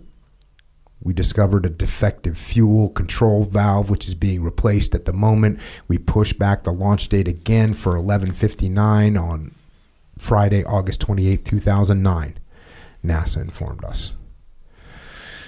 That reminds me of, you know, when you're on an airplane at the at, on the tarmac, and first it gets delayed, and then it gets delayed again, and all of a sudden they go, hey, we found a maintenance problem. The next thing you know, flight gets canceled. Exactly. We're deboarding. Yeah. Deboarding. And that was a legitimate, there was a chance that you wouldn't, if this got rolled a little bit more, there would be no launch at all. That's right. So this, the whole thing is in jeopardy. Yeah. But was that f- faulty fuel valve? W- would that have been a problem? Well, that's that. That's um, you know, the thing that we don't know. You know, it, we're kind of lucky the weather was bad. Yeah. Because uh, you don't know if that faulty fuel valve would have acted up during that launch. Right. Uh, and uh, and once we shut things off and then started back up, we got that indication, and we replaced it. So you know, it it could have been that the weather saved us. Could have been. You just never know. Uh, luckily, on Friday, we once again found ourselves sitting inside Discovery, ready for takeoff with only two and a half hours to go. I knew it was only a matter of time before a button was pushed and we would be well on our way into space. The NASA team in Houston was confident that the third time was indeed a charm. Suddenly, in the blink of an eye, the countdown clock was set into motion after having reached the nine-minute hold. We could hear the countdown, nine minutes, five seconds, four, three, two. We closed our helmet visors as we heard the three main engines light up. Shortly thereafter, we felt the gentle vibrations of the engines. About two seconds later, as the countdown reached zero, the noise level increased in a magnitude and the vibrations grew more violent. The two solid motors attached to the side of the external tanks had ignited. Just as I thought the whole shuttle was going to shake apart or fall to one side, I felt a lot of pressure on my back. I heard zero, takeoff. Through the corner of my eye, I could see the tower staying behind as we lifted off. We were on our way. Immediately, the muscle memory of our training simulations took over. I quickly focused on my job as Mission Specialist two, which was to execute the role of a flight engineer. I began reading off the predetermined milestones to our commander and pilot while monitoring the screens and gauges in the front and above me to ensure none of them would deviate from their expected readings. The most dynamic parts of our mission were blastoff and the subsequent eight and a half minute flight into space. During the latter, we went from resting on the launch pad to orbiting our planet at more than seventeen thousand five hundred miles an hour at an altitude of some two hundred eighty miles. Two and a half minutes into our launch, the two solid rocket boosters separated and fell to the ocean about two hundred miles northeast of the Kennedy Space Center. After the initial two and a half minutes, the next six minutes became quieter and the ride became a lot smoother. When we reached eight minutes and thirty seconds into the flight, we had reached the main engine cutoff. This basically meant that we had reached our top speed of one thousand or seventeen thousand five hundred miles an hour and had turned off our main engines. The next step was for us to monitor the separation of the external tank, which was feeding our three main engines. The external tank typically ends up so high that it does not survive re-entry into the atmosphere and thus disintegrates into pieces before falling harmlessly back into the ocean. The shuttle usually possesses enough energy to continue upward and, when appropriate, begins orbiting the planet. Soon after this happened to us, we approached, we reached a microgravity environment and began floating in space high above the Earth. Our mission was well on its way. When that thing starts so to cool. rumble, well, how how's that feel? When that thing starts to go, you know, I'll be honest with you, Jocko, is is that you know if there was any piece of fear during this whole process of being an astronaut, I would have to say it's probably the first three seconds of when you reach zero, and you feel the three engines light up, and then you feel the two solid rocket motors turn on, come to life. All of a sudden, things are vibrating, and uh, you know this is the type of stuff that can't be simulated here on Earth, and so you don't know what to expect. And yeah, at that moment, you you you know the first thing I said is, Jose, what did you get yourself into? you know, but then shortly after that, as the book indicates, you know, muscle memory takes over. And, you know, we've done a bunch of simulated motion-based ascent runs as a crew. And uh, and so I focus on to my task at, at hand. You know, I had the best seat in the house because I'm sitting a little aft of the two pilots, the commander and the pilot, Kevin Ford, and uh, my, my commander, C J Sturkow, great Marine pilot. And, uh, and and Kevin Ford is an Air Force pilot. And I'm sitting a little behind them in the middle, so I get the panoramic yeah. view. But, you know, of course, I have to hawk all the uh, ten screens of both pilots so that if anything goes uh, off nominal, I peel off with the person that owns the system. And me as the flight engineer, you know, I'm the one that's basically quarterbacking what the problem is, diagnosing what we need to be doing. And uh, between uh, the pilot and I, uh, we solve or try to minimize its effect while the other pilot flies the nominal portion of the mission. And so, uh, so, but it, nothing happened. It was the best simul- I always th- tell my commander this was the best simulation run ever because nothing happened. Everything uh, occurred as it was supposed to occur, unlike our simulations where they throw the kitchen sink at us. and and so, uh, But man, you know, it, words can't describe those eight and a half minutes of powered flight, because, you know, you start off like the greatest Disneyland ride ever. And uh, and then as you as you move up the two and a half minutes, when the solid rocket boosters pop off, it becomes smooth, uh, a smooth, smoother ride, more quiet ride. But you start accelerating more, and you start feeling the pressure against your chest. So you end up feeling about up to uh, it goes almost up to three G's mm-hmm. of force right on your chest, and that's three G's is about. Um, What is it? Uh, three people that weigh exactly like you on top of you. That's how three Gs feel. So at at at the mark of eight and a half minutes, you're ready for this to be over. You're ready for main engine cutoff, M E C O. And and because when that happens, you stop accelerating, so that five hundred pound gorilla disappears. And uh, now you're kind of loosey-goosey in your seat, but you got your seatbelt on. But now you're in a microgravity environment orbiting Earth once every ninety minutes on a continuous basis. seventeen thousand miles an hour? Is that seventeen thousand five hundred miles an hour. God. You're traveling. But because now you're not accelerating, you don't feel the G-forces. So now you're, it's kind of like being on a plane going right. five hundred miles an hour. You don't feel that. Uh, you only feel the takeoff kind of thing. Uh, and, and so, yeah, so, you know, it's it's it's crazy because, you know, when you look out the window, and you see the U S, you go off and do something for twenty minutes, and now, now you're flying over China or Australia or over Europe kind of thing. It's it's uh, it, it's the craziest uh, feeling I've ever had. It's like, wow, this is, uh, this is a good way to travel. Yeah, and that's, uh, as you're describing that, both in writing and then you talking, you're sitting on a freaking bomb. Yeah. On a bomb. That's what you're sitting on. Yeah. All that stuff just wants to explode, and it's just control. Yeah, it's a, a little it, bit. It, it's a controlled detonation. Yeah, that's what and it you're is. You're on the top of that. And you're on the bomb. top of that puppy. Yeah.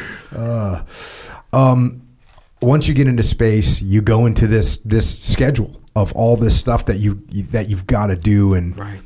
you you you detail it in the book. It's it's a great read. One thing, you you had a little case of uh, nausea while you're up there, yeah, a little yeah. bit of like seasickness, I yeah, guess. Yeah, they call it S A S, uh, space adaptation sickness. So it makes you feel a little nauseated. Uh, you know, one of my crew members lost their cookies. You know, mm. uh, I, I didn't. Uh, I actually lost them on the way back, which is uh, one G oh. readaptation. uh, but but but uh, on the way up, uh, one of my crewmates did uh, get get sick to the point they you know they, they had to throw up, but uh, but it goes away you know after a day or so. That feeling, it's kind of like being in the back of a bus and going up a mountain, curves and all that. You kind of yeah. feel a little car sick, nauseated, but then it goes. But away. then it goes away. Yeah.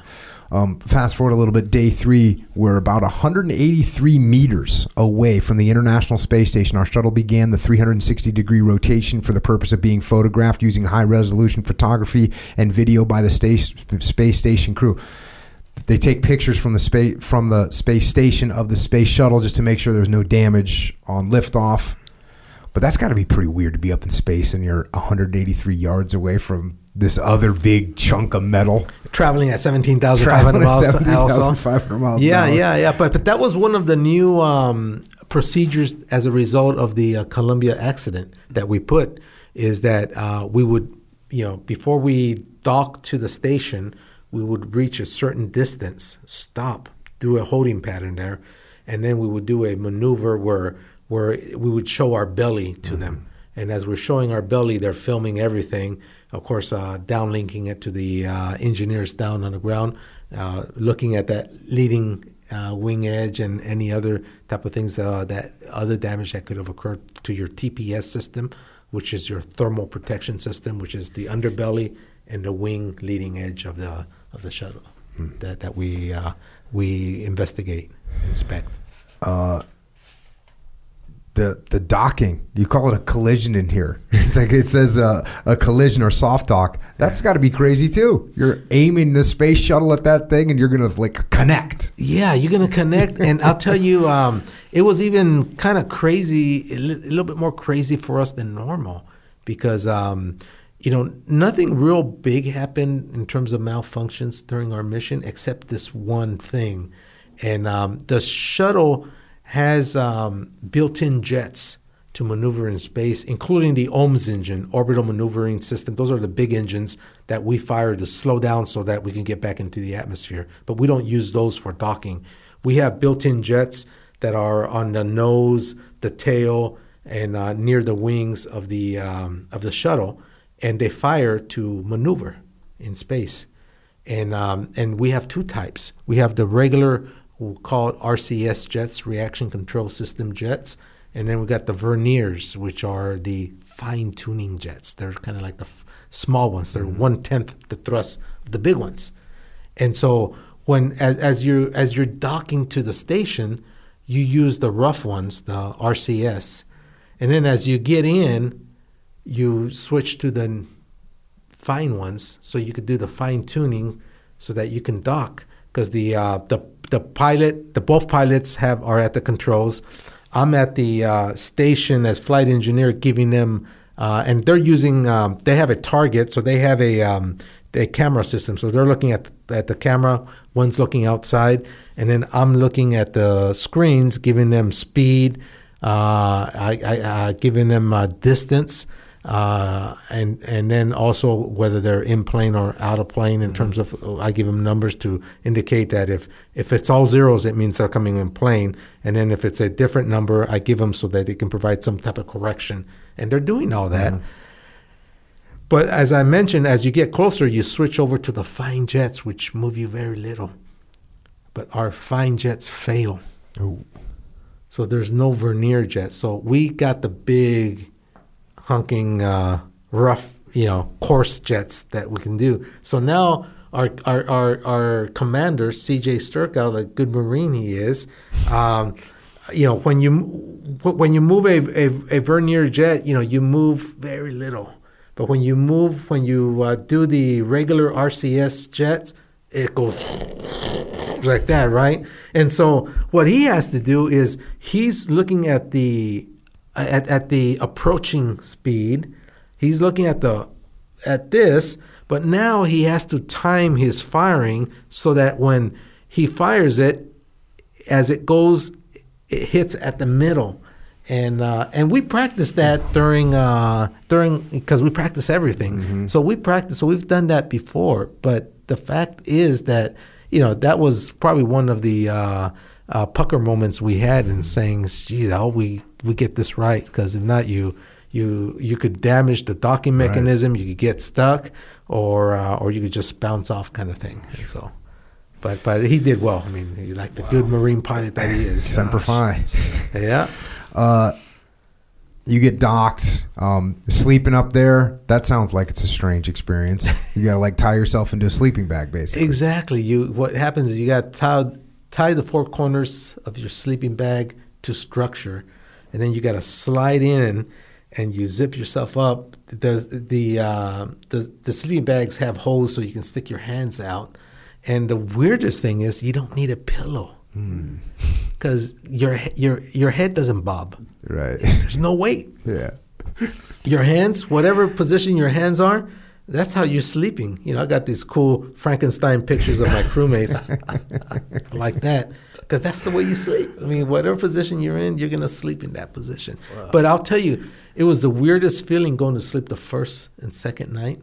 But after that, I said, you know, this is the best sleep you can ever. You know, no Tempur-Pedic yeah. mattress, nothing Mattress Mac in Houston can sell with respect to his mattresses.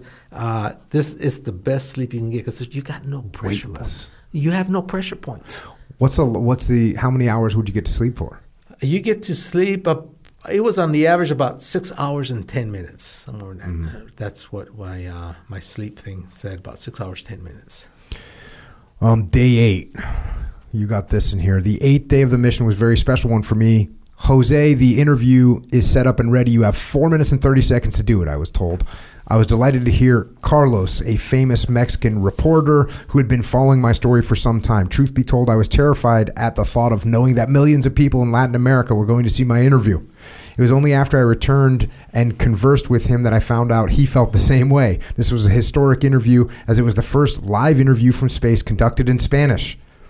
The minutes went by so quickly that I felt my time was up just as I was getting started. We we talked about the view of Mexico from space, including the attractive coast of the state of Quintana Roo and the Yucatan Peninsula. We also spoke about my inability to detect borders that divide Earth into countries. There are no borders from what I can see up here. Our world leaders should see how beautiful and precious our world looks from this perspective, I said to the reporter. One world from up there, huh? Yeah, you know, um, interesting story in there, Jocko, with respect to what happened after that.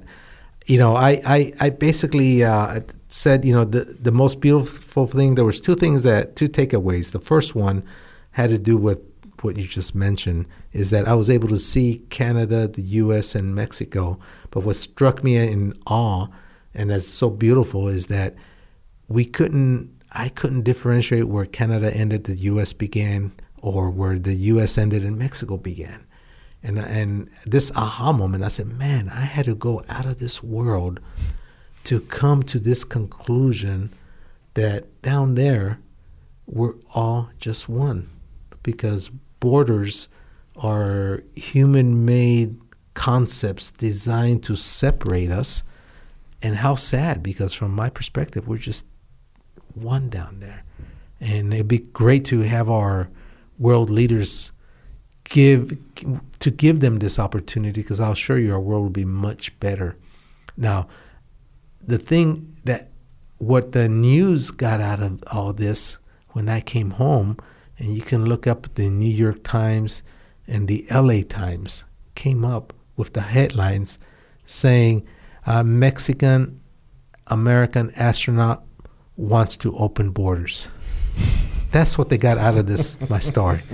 I say, good grief. Yeah. But yeah, everything has to be politicized. They have to. They, they want to get people to click on those headlines. Exactly. And, uh, and and which I found it so sad, because I said, yeah, I wasn't even talking about that. I was just talking about the concept that we're just one down there, you know. And uh, but somehow from there they got the fact that I wanted to remove all borders and get let everybody come into the U S Well, what can I say?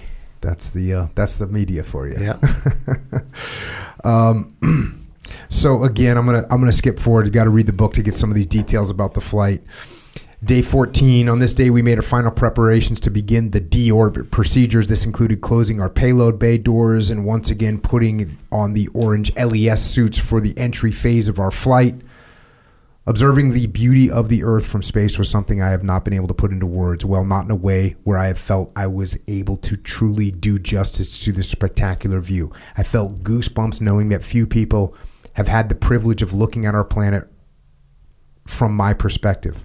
I marveled at the blueness of the oceans, the whiteness of the clouds. At one point, I was able to make out the lights of some cities. I can see San Francisco, Mexico City, and Houston. I managed to steal a few more moments for myself while I, while the rest of the crew worked. Without anyone noticing, I made my way over to a corner and pulled out the crucifix that Adelita gave me and said a prayer. Let us, Lord, see your love in the world. Forgive us for our wrongdoings. Give us faith to trust in your goodness. Forgive our ignorance and weakness. Give us the power to continue trusting wholeheartedly, and show us what we can do for peace on earth. Amen.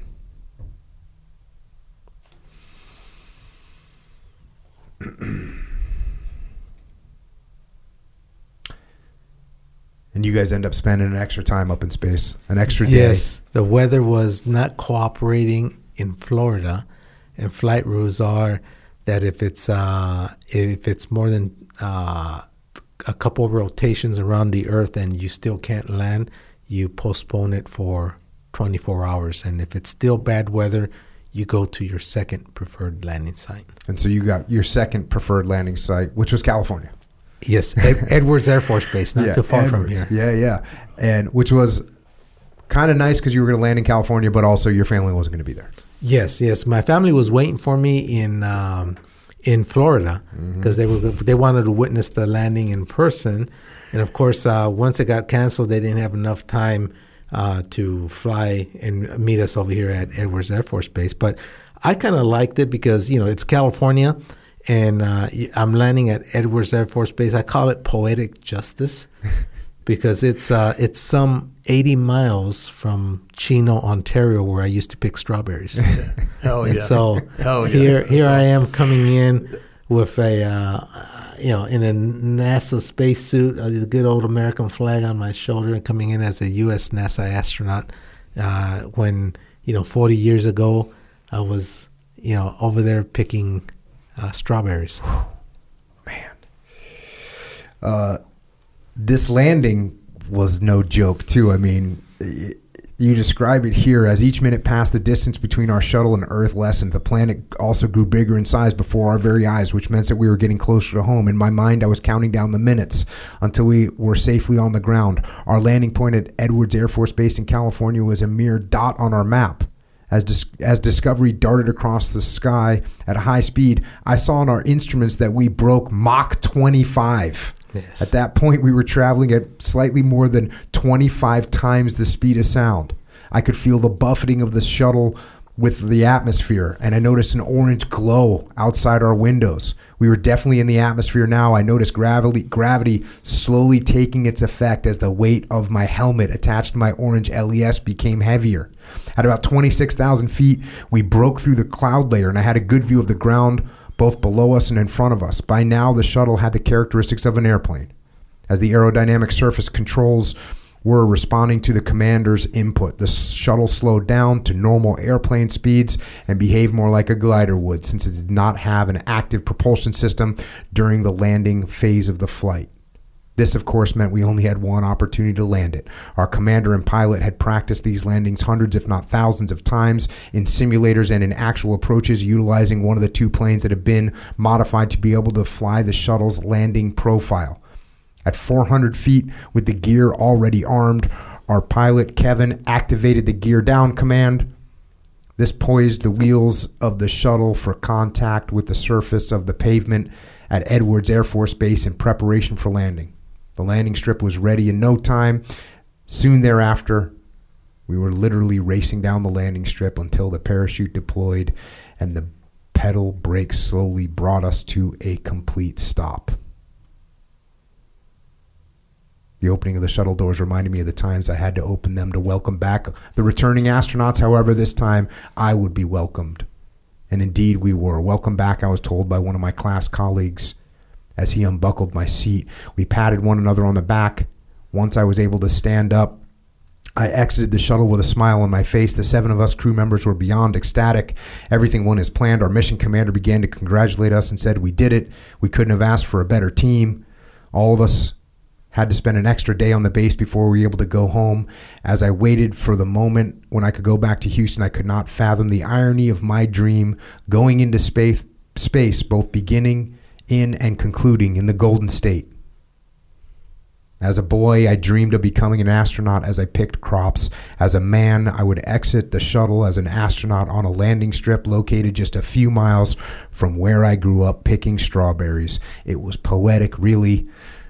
There was truly this delightful symmetry to my life that helped me realize the importance of remaining humble and remembering where I came from.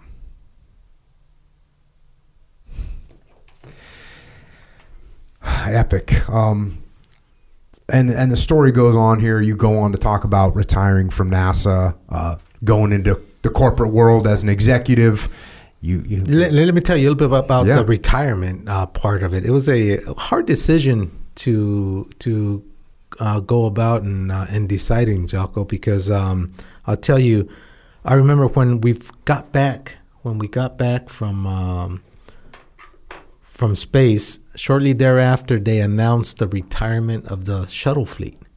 So they were going to retire the whole space shuttle program. I think they had four or five flights more manifested, and then after that, program's over. Mm-hmm. And uh, but they had them all assigned, so because they assigned about four or five crews ahead, because they're training already for the next flight, or they're going to get ready to train. And so I knew, you know, since I just got back, I'm in the back of the line, right, mm-hmm. uh, of the queue. So I knew I wasn't going to get assigned another mission.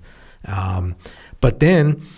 I was one of the prime candidates. Uh, what we were going to be flying is, uh, and we were flying already, was with the Russians, all right? We paid the Russians fifty million dollars per seat, and we go up on the Soyuz, um, and and they'll take you to the station.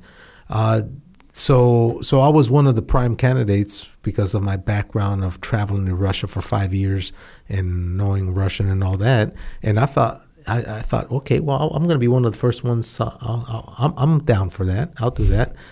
But then you read the fine print. And um, you read the fine print, and and what you don't realize is that the um, training in Russia, it's a three-year training program. And so eighty percent of the time you're in Russia. And it's not continuous. It's like you go six weeks, you come back one week. You go eight weeks, come back one week. You go twelve weeks, come back two weeks, kind of thing like that for three years. And um, and then you go up for six months. Continuous, and then when you come back, you go on the road for six months continuous, uh, divulging everything, all the science you did.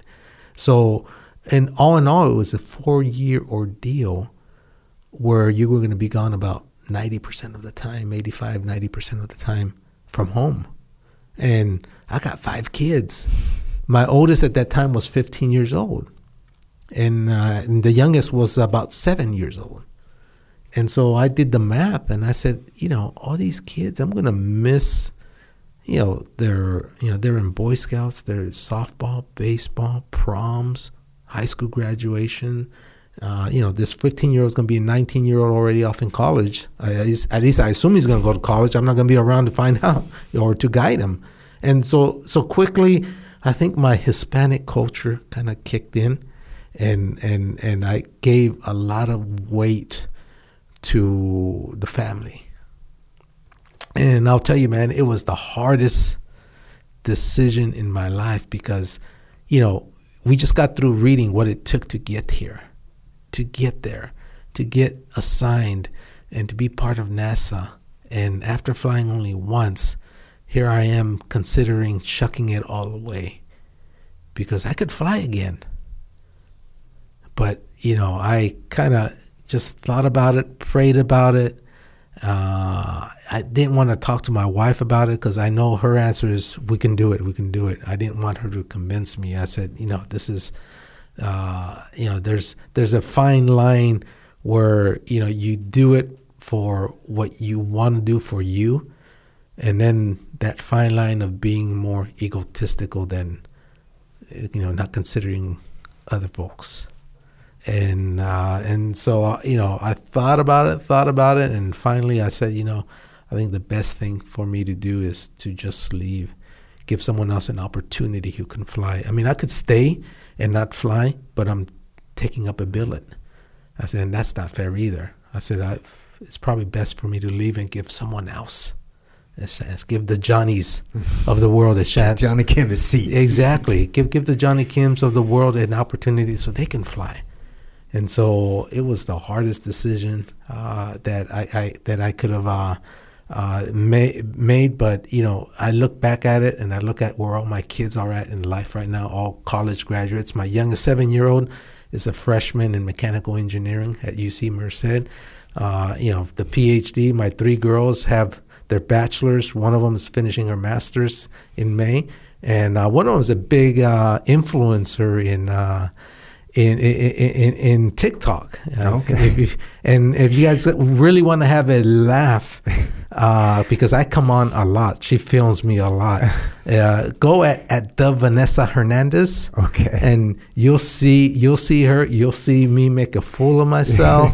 But you know, anything for my daughter, you know. But you're not she, doing TikTok dances, are you? Or are you? Oh, you got to oh, look at it, man. man. All kinds of stuff, man. I'm telling you, all kinds of. She graduated from. So Loyola. You truly will do anything for your family. Exactly. TikTok dances. Exactly. She graduated from Loyola Marymount, and she works for a uh, vitamin pharmaceutical company uh, near Loyola Marymount. So she still lives in the L A area, and uh, but she's been she's been you know doing social media stuff, and uh, she's gonna start her own podcast too. So they already contacted her for her to start, but but she's been doing good on TikTok. I mean, she she represents a few companies in TikTok, and she's I think she's banking more on TikTok than she is in her day job, you know, and working a lot less. So, but but yeah, but it's those decisions, you know, that I think uh, uh, you know I I really. Uh, you know, I look back at it and I don't regret it, because I look at how my kids turned out, because I've been here for them and I continue to be there for them. And uh, and so I think I made the right decision.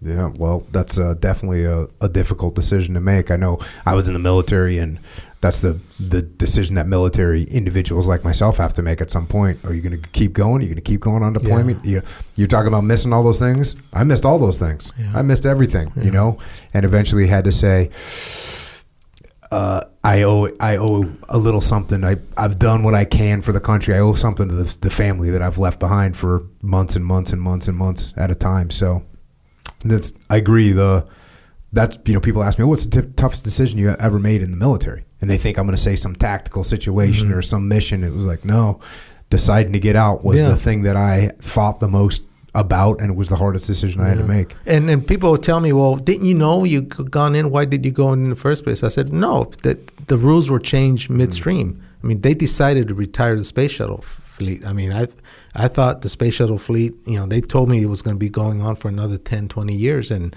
I would have got another three, four flights under mm-hmm. my belt. But when you take that away and they say, hey, the only game in town now is with the Russians for the next ten years, I figured, you know, I think it's time for me to leave then. If you guys change the rules, and I value my family as much as I do, and I think they need me mm-hmm. at this point in their life, pre-teenage, teenage years. I mean, that's the most important part of a kid's growing up stage. And, you know, I think it's a job where both parents have to be present and, you know, thumbs on, on them to make sure that they, just like my parents were with me, make sure that they're, you know, on the straight and narrow, go heading in the right direction. Yeah. Yeah. Um, and then you ended up getting a job in, in the in the corporate world. Um, you end up running for Congress. Yes, yes. I get I get I get uh, I, I, I get uh, convinced. Well, they convinced me to run for Congress, and it was uh, it, it, you know, that's a long story in itself too. But but it was at the urging of uh, President Obama. You know, he. He uh, sought me out not once, not twice, but three times. Mm-hmm. And when you get sought out the third time and your commander-in-chief straight out tells you, the first two times he said you ought to consider it. And the third time he said, he, he told me, and I quote, I'm going to make the ask. I said, please run for Congress in California. So when the commander-in-chief stares at you in the eyes and says, run for Congress, what do you do? You salute the flag. And so so I did, and, you know, I gave it my best. We we were, um, they didn't put me in my district, because mm-hmm. my district is, I'm a Democrat, so my district is a heavy Democrat, but we already had someone there mm-hmm. uh, that had seniority. So why why knock off a seniority level right. Democrat and put a uh, freshman there? Uh, why not go after a Republican seat? So they sent me next door. At the time, they were plus eleven in registration, uh, and we lost by one and a half points. Oh, so we almost made it, but but it left a bad taste in my mouth. Mm-hmm. You know, politics. I, I can't imagine the taste that it left in your mouth. Yeah, yeah. Politics. You know, it's kind of like, you know, I just don't have, you know, I have the stomach for a lot of things, but but when it's stuff like that, it's kind of like there's no rules, and you know, there's scrupulous. I mean, it's just like no ethics at all. And I said, you know, that's not me.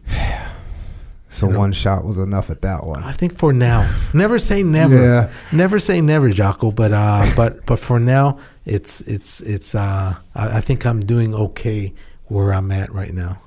Yeah. Um. Now you you, you go around. You know, you, you do speaking events right now, and and. You talk about that a little bit here, and I, I want to close out, you know, we've covered some of the book, but I wanted to close out the book with this this little section where you talk sure. about what you talk about. You say, I share with everyone the magical recipe for success that I applied to my own life.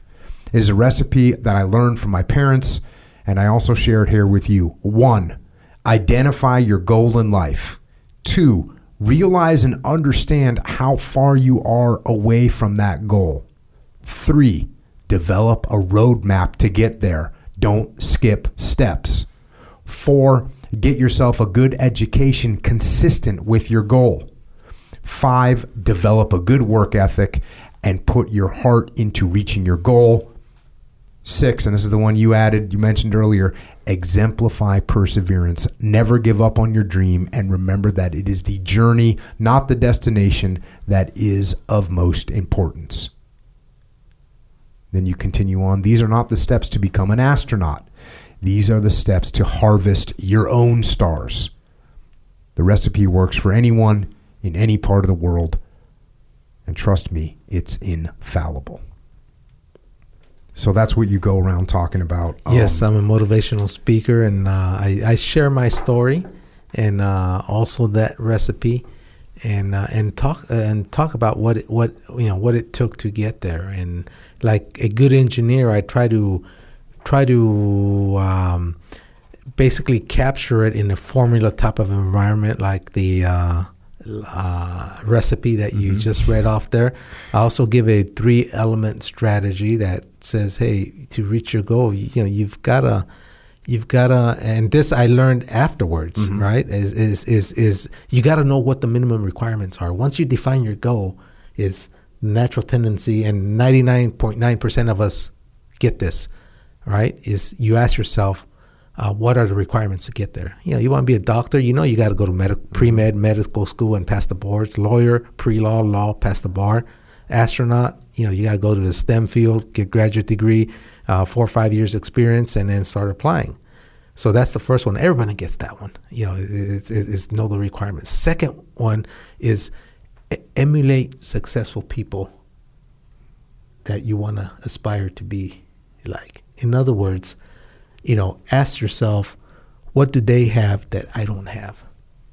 You know, if you want to be a C E O, study a C E O and study, find out how they got there. You want to be an astronaut? Study an astronaut. I mean, that's what I did after my sixth uh, failure, remember? Mm-hmm. I compared myself. I found out they were all pilots. So what did I do? I invested in myself. I became a pilot. Then I found out they were all scuba certified. What did I do? I invested in myself and became scuba certified. The third stage of that, of, of that, uh, of, uh, of, of that strategy, is is you gotta create a differentiator. In other words, differentiate yourself from differentiate yourself from the competition. You know, at, at the time, you know, it was from four thousand and went up to twelve thousand uh, that I had to differentiate myself. So it was no accident that I took that job going to Russia. It was strategic in my career. I said, it's going to help my career, obviously, but it's also going to help me over here because, you know, I just read that the U S and the newly formed Russia signed an agreement to build what was going to be the International Space Station. So it didn't take a rocket scientist to figure out, even though I am one. No, you are one. Even though I am one, but it didn't take a rocket scientist to figure out we were going to be working with the Russians. So my great differentiator is during these next five years in this project, I'm gonna, I traveled more than twenty-five times to the Russian Siberian countryside and worked with the Russians. And all this, you know, helped me get the upper hand on the other fourteen, twelve thousand applicants, because very few of them could say or claim similar experience than what I had. And at least that got me in the door to get start getting interviewed. And then the rest I would just sell myself. Mm-hmm. Yeah. So yeah, so that's the three element strategy that I add up up to that. And so that's what so that's what you're doing now. Now you got your foundation, the Reaching the Stars Foundation. Yes, at astro j h dot org. Yep. If you go look at it, uh, astro j h dot org, uh, you'll see everything we do in the Central Valley, where we try to motivate kids to get interested in uh, STEM careers, mm-hmm. science, technology, engineering, and math. We have a summer academy at the University of the Pacific, same school I went to, where we have uh, uh, kids from the seventh to twelfth grade uh, in a six-week summer program, where we uh, basically inundate them with STEM concepts, fun STEM concepts that they can take back to their school and uh, and and and get a head start in their uh, math and science courses they're going to see the following year. So we we basically expose them to those concepts that we know they're good. We know what the core curriculum is, so we expose them to those ideas in a fun, experimental, experiential way, uh, so that when they go back to school, they say, oh, yeah, I've seen this. As a matter of fact, I know an experiment. And so they do very well. And so we, we do that uh, for them. And then uh, and then we, we also have a um, science blast where we get uh, over one thousand kids in the fifth grade um, to uh, in a one-day Uh, exploratorium type of environment where we have all kinds of hands-on experiments. We have people from Lawrence Livermore Lab, from Google, from Apple uh, come, and they talk about what their careers are and basically, uh, you know, expose them to STEM careers. And why we do that at fifth grade? Because that's the age when I decided I wanted to be an astronaut. So I figured if it's good enough for me, it's good enough for them. And then uh, whatever monies we have left over, because we We sort of uh, have on a year-to-year budget, whatever monies we have left over, we give scholarships to the kids.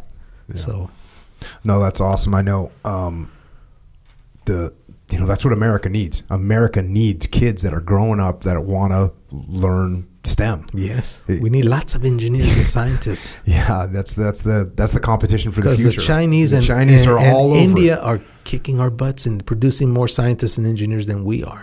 And that's going to cost us and in the long yes, run, big ten, time. Ten years from now, twenty years from now, it's going to cost us if we don't if we don't rectify the situation quickly. Yeah, I know. I'm I'm I can find myself sometimes being pretty down on the academia, right?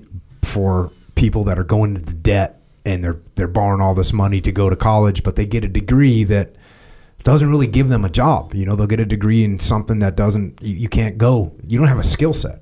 I mean, engineering is a skill set. Yes. It's something that you learn, something you know how to do. So the fact that you're doing that, that that program is leaning kids in the right direction for something that can actually provide not only them with a good career, but also provides America with something that we desperately need, and yeah. we're desperately going to need even more in the future. Yes. And on top of all that, you also have a winery, right? Well, well, first of all, you know, all that is just volunteer. You know, we, I get I get nothing out of it, right? Except a, but, but I feel st- good. But you still have to put it together. You have oh, to yeah, manage yeah, it and run it. Yeah, it's a time sink. Yeah, right, a, right. But unpaid time sink. But I'm saying, on top of all the time you spend doing that and all the time you spend speaking, you also... But before the winery, I also have a uh, a, a engineering consulting oh, business okay. first. Yeah, I have a Tierra Luna Engineering uh, where I do... aerospace consulting. You know, for example, I helped Mexico uh, buy and launch three communication satellites from Boeing Corporation. Uh, that was a one point two billion dollars purchase for Mexico, and uh, and they hired me because uh, the undersecretary of communications was uh, he he himself admitted. He says, "Look, I'm an economist." A politician, economist, I know diddly squat about satellites, and here we are spending one point two billion dollars. Uh, can you help us? So I worked on a neat project for about four years, okay. uh, helping them launch three communication satellites so they uh, it's, they can have internet throughout all of Mexico. Any population over five thousand, the government put a dish so they would have connectivity mm-hmm. uh, to the outside world, which is uh, which was pretty neat. So I do that. Um, you know, I've I've also helped a university build a CubeSat, small satellite, ten by ten by ten centimeters, and with NASA we launched it for free for them, and uh, they became the first university in Mexico to have built, designed, and keyword operated their own satellite from space. So we did that for them. Uh, I'm helping. I also created an a aerospace curriculum for them. I'm working with a uh, three campus university in northern Mexico, and that's Tierra Luna Engineering. Uh, where, which, by the way, if you go to the dot com store there, tierra luna engineering dot com, you can actually get the book. Reaching for the Stars. You can get the children's book there, and uh, you can buy it on Amazon. And quite frankly, you could probably buy it a little cheaper. But if you buy it through our website, you'll guarantee that I can sign it and dedicate whatever you want me to say on it. I'll dedicate it, and the proceeds go to my foundation. Mm-hmm. So that's why I want to uh, make sure and clarify that. You know, I think it's like thirty bucks for the book or something like mm-hmm. that. But it's signed by me, and uh, and we send it off, and uh, and so you can do that at tierra luna engineering dot com. And then as as as as um if, as if that wasn't enough, I kind of come full circle. And uh, my wife wanted a back to the fields. Exactly. My no, my wife wanted a home out in the country, and so about five years ago, you know, when we were well down and established back in Stockton, I started looking for some property because, you know, you know, happy wife, happy life, right? And so I started looking for some, some property so that we can build a house out in the country because she wants to live in the country. And I said, yeah, okay, I'm I'm a country boy too. And, man, I saw the price and they were expensive. And then I ran into this twenty-acre vineyard, and it was income-producing, and it was only about twice as much as an empty three-acre lot in the country. And I said, man, that's a no-brainer. I'm gonna, I'm gonna become a farmer. Back to your roots. Back to my roots. Exactly. Back to the fields. Back to the fields, and I became a a a, a great uh, farmer. And the reason why I was so into it was because, first of all, I know how to pick grapes, but that's the only thing I know. I don't know diddly squat about about running a vineyard, but you know who does? My dad. My dad's worked in there all his life. And so I told Pops, that's what we call him, Pops. I said, I told Pops, hey, if I buy this vineyard, would you teach me how to run a vineyard? He said, yeah, son. So these past five years with him, you know, he's eighty-four, strong man. It's good, you know, field work background. He's strong and healthy. You know, this is the best five years I spent with him, quality time. Nice. He's teaching me Uh, you know, uh, what to fertilize, how to fertilize, uh, when to water. And, you know, he gets up on the tractor and he plows and mows and uh, all kinds of stuff that he does, w- helping me with the with the vineyard.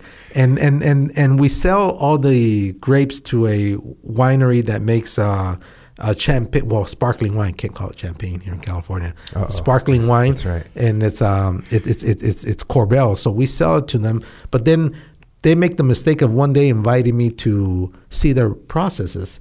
And I saw how they that make... That engineered mind starts going to work. Exactly. I started looking at the process of how they make wine. And, you know, my favorite phrase is, hey, this ain't rocket science. I can make this.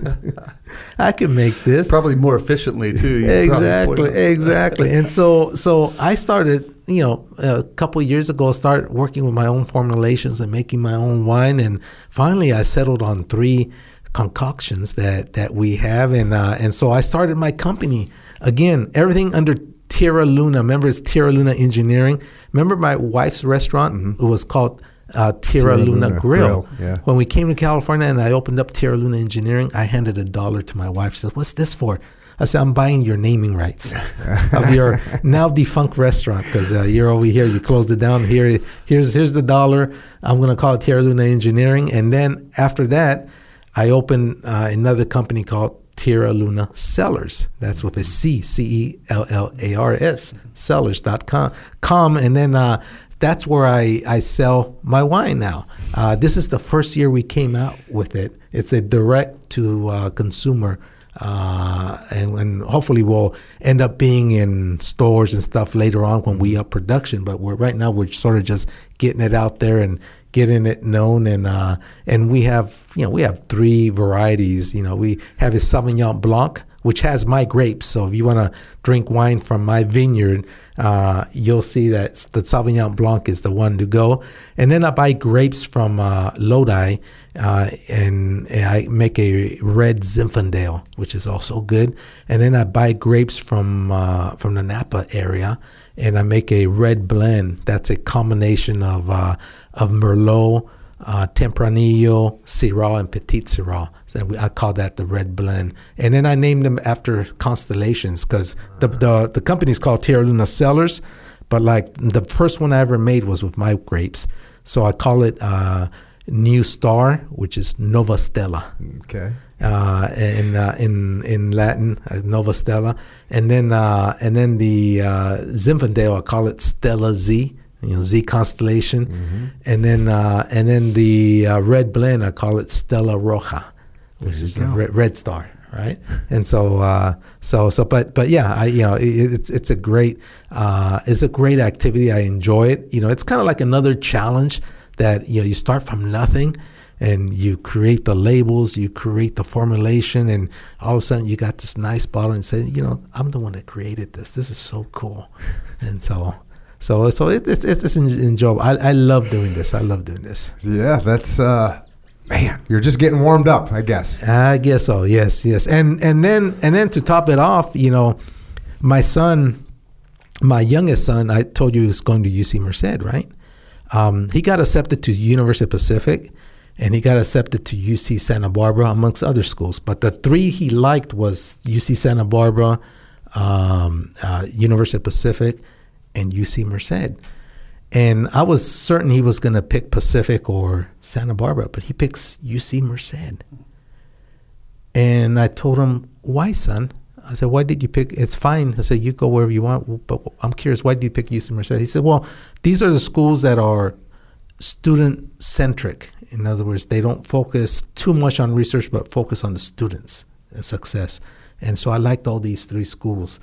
I said, then, but why U C Merced? He said, well, the tipping point was, in Pacific, uh, it says, my brother and you are alumni. I said, yeah, that's true. I said, and at U C Santa Barbara, my sister and you are alumni. I said, yeah. So, so you know, I'm going to always be known as, you know, the brother or the yeah. sister or the son of, I said, I want to come and form my own, my, my, my you know, create my own Uh, route. And I said, well, I respect that. I said, that's fine. So the Friday, Saturday, we were supposed to move him in, right? Uh, and this was a few months back when the semester was starting. We were supposed to move him in, the storm and everything. And, but the Friday before, one day before, I get a call from the governor's office and says, uh, you've been appointed as a U C regent. So now I'm a U C regent. You know, overseeing the ten U C campuses, uh, the national labs, Lawrence Livermore Lab is falls under my purview wow. also. So, so, so we go the next day, Saturday. I thought nothing. I said, "Oh, thank you very much. I appreciate. Yes, I accept," and all that. So the following day, I go and uh, with my son and my wife, and there we are moving him in. And as we're moving him in, along comes the chancellor, his assistant, the the photographer. He's taking pictures with my son and I because I'm the new yeah. regent, you know. And uh, and my son looks up. Well, he looks down on me because he's taller than me. He looks down at me. He says, "I'm never gonna get rid of you, am I?" I said, "No, you're not." so so I'm also on the U C Board of Regents. So. Man. Impressive, man. Impressive. Um, well, look. We're going on, I think, over three hours right now. Three and a half. Yeah, three and oh, a half wow. hours. That's yeah. a, that time flies, doesn't it? Stuff. It does indeed. Um, Is that, that that's probably your typical interview anyway, right? Yeah, yeah, around yeah. three something. Between three or four, yeah. Yeah, something like that. Oh, good. That. I'm glad I had enough material to, to at least meet the yeah. the norms here. You you met the minimum requirements. All yeah, right. Yeah, exactly. I met the no. minimum requirements. It's just it's it's a. A fascinating story, and it's just unbelievable to hear. Carrie, you got any final questions? Just an incredible story. Uh, thanks, you know, thanks for sharing all the lessons from from your dad and from your story. And I mean, it's just incredible, man. Thank you. Yeah. Oh, the one thing, Miss Young. Remember, I told you not to let me forget. Yes. About oh Miz yeah, teacher. Young. Miss Young. I was just about to remind you of okay. that. Okay. Don't worry. All right. Chapters on it. Yes, yeah, good, good, good. I'm glad I'm glad you reminded no, me. I'm, I'm just glad kidding. I forgot. I've dropped the ball. Yeah. Uh, the, with, with Miss Young, you know, one of the things is um, when you go off on a mission, uh, you get to invite one hundred people, you know, in the V I P section. That's about, you know, about five, six miles from the launch pad. So that's pretty close, too. Um And for a Hispanic family, it's like, okay, which of my cousins aren't coming, right? We're so large. But but but thank God I had Caucasian crewmates that didn't have quite a hundred relatives, so I was able to siphon off. Weak. I was able to siphon off a, a bunch of tickets. And so I had the school district look up Miss Young and Miss Bello. Uh, now, I couldn't look up Mister Zendejas because he passed away in a car accident. Uh, but but I, I the three most important teachers, and also uh, Mister Rodriguez, he also passed away of cancer. So two of two two of them were gone, and um and, and so I looked them up, and I had them invited and flown. Uh, and they were sitting next to my parents. Both Miss Bello and Miss Young were sitting next to my parents, uh, witnessing in real life there the launch of the space shuttle and uh, and the impact that they had on me. You know, I thought that was uh, kind of only right thing to do and try to get them out there and have that experience with us. Man. Outstanding. Outstanding. Yeah. Well, um, you know, again, thank you so much. Thank you so much for joining us. Um, thanks for sharing your story. Thanks for sharing your experiences. Thanks for sharing your lessons learned. Thank the, you. The unbelievable lessons learned.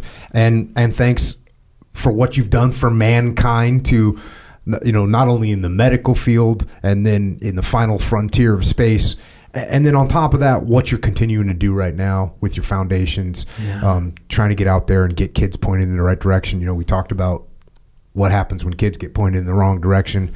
We know how that turns out. It's horrible.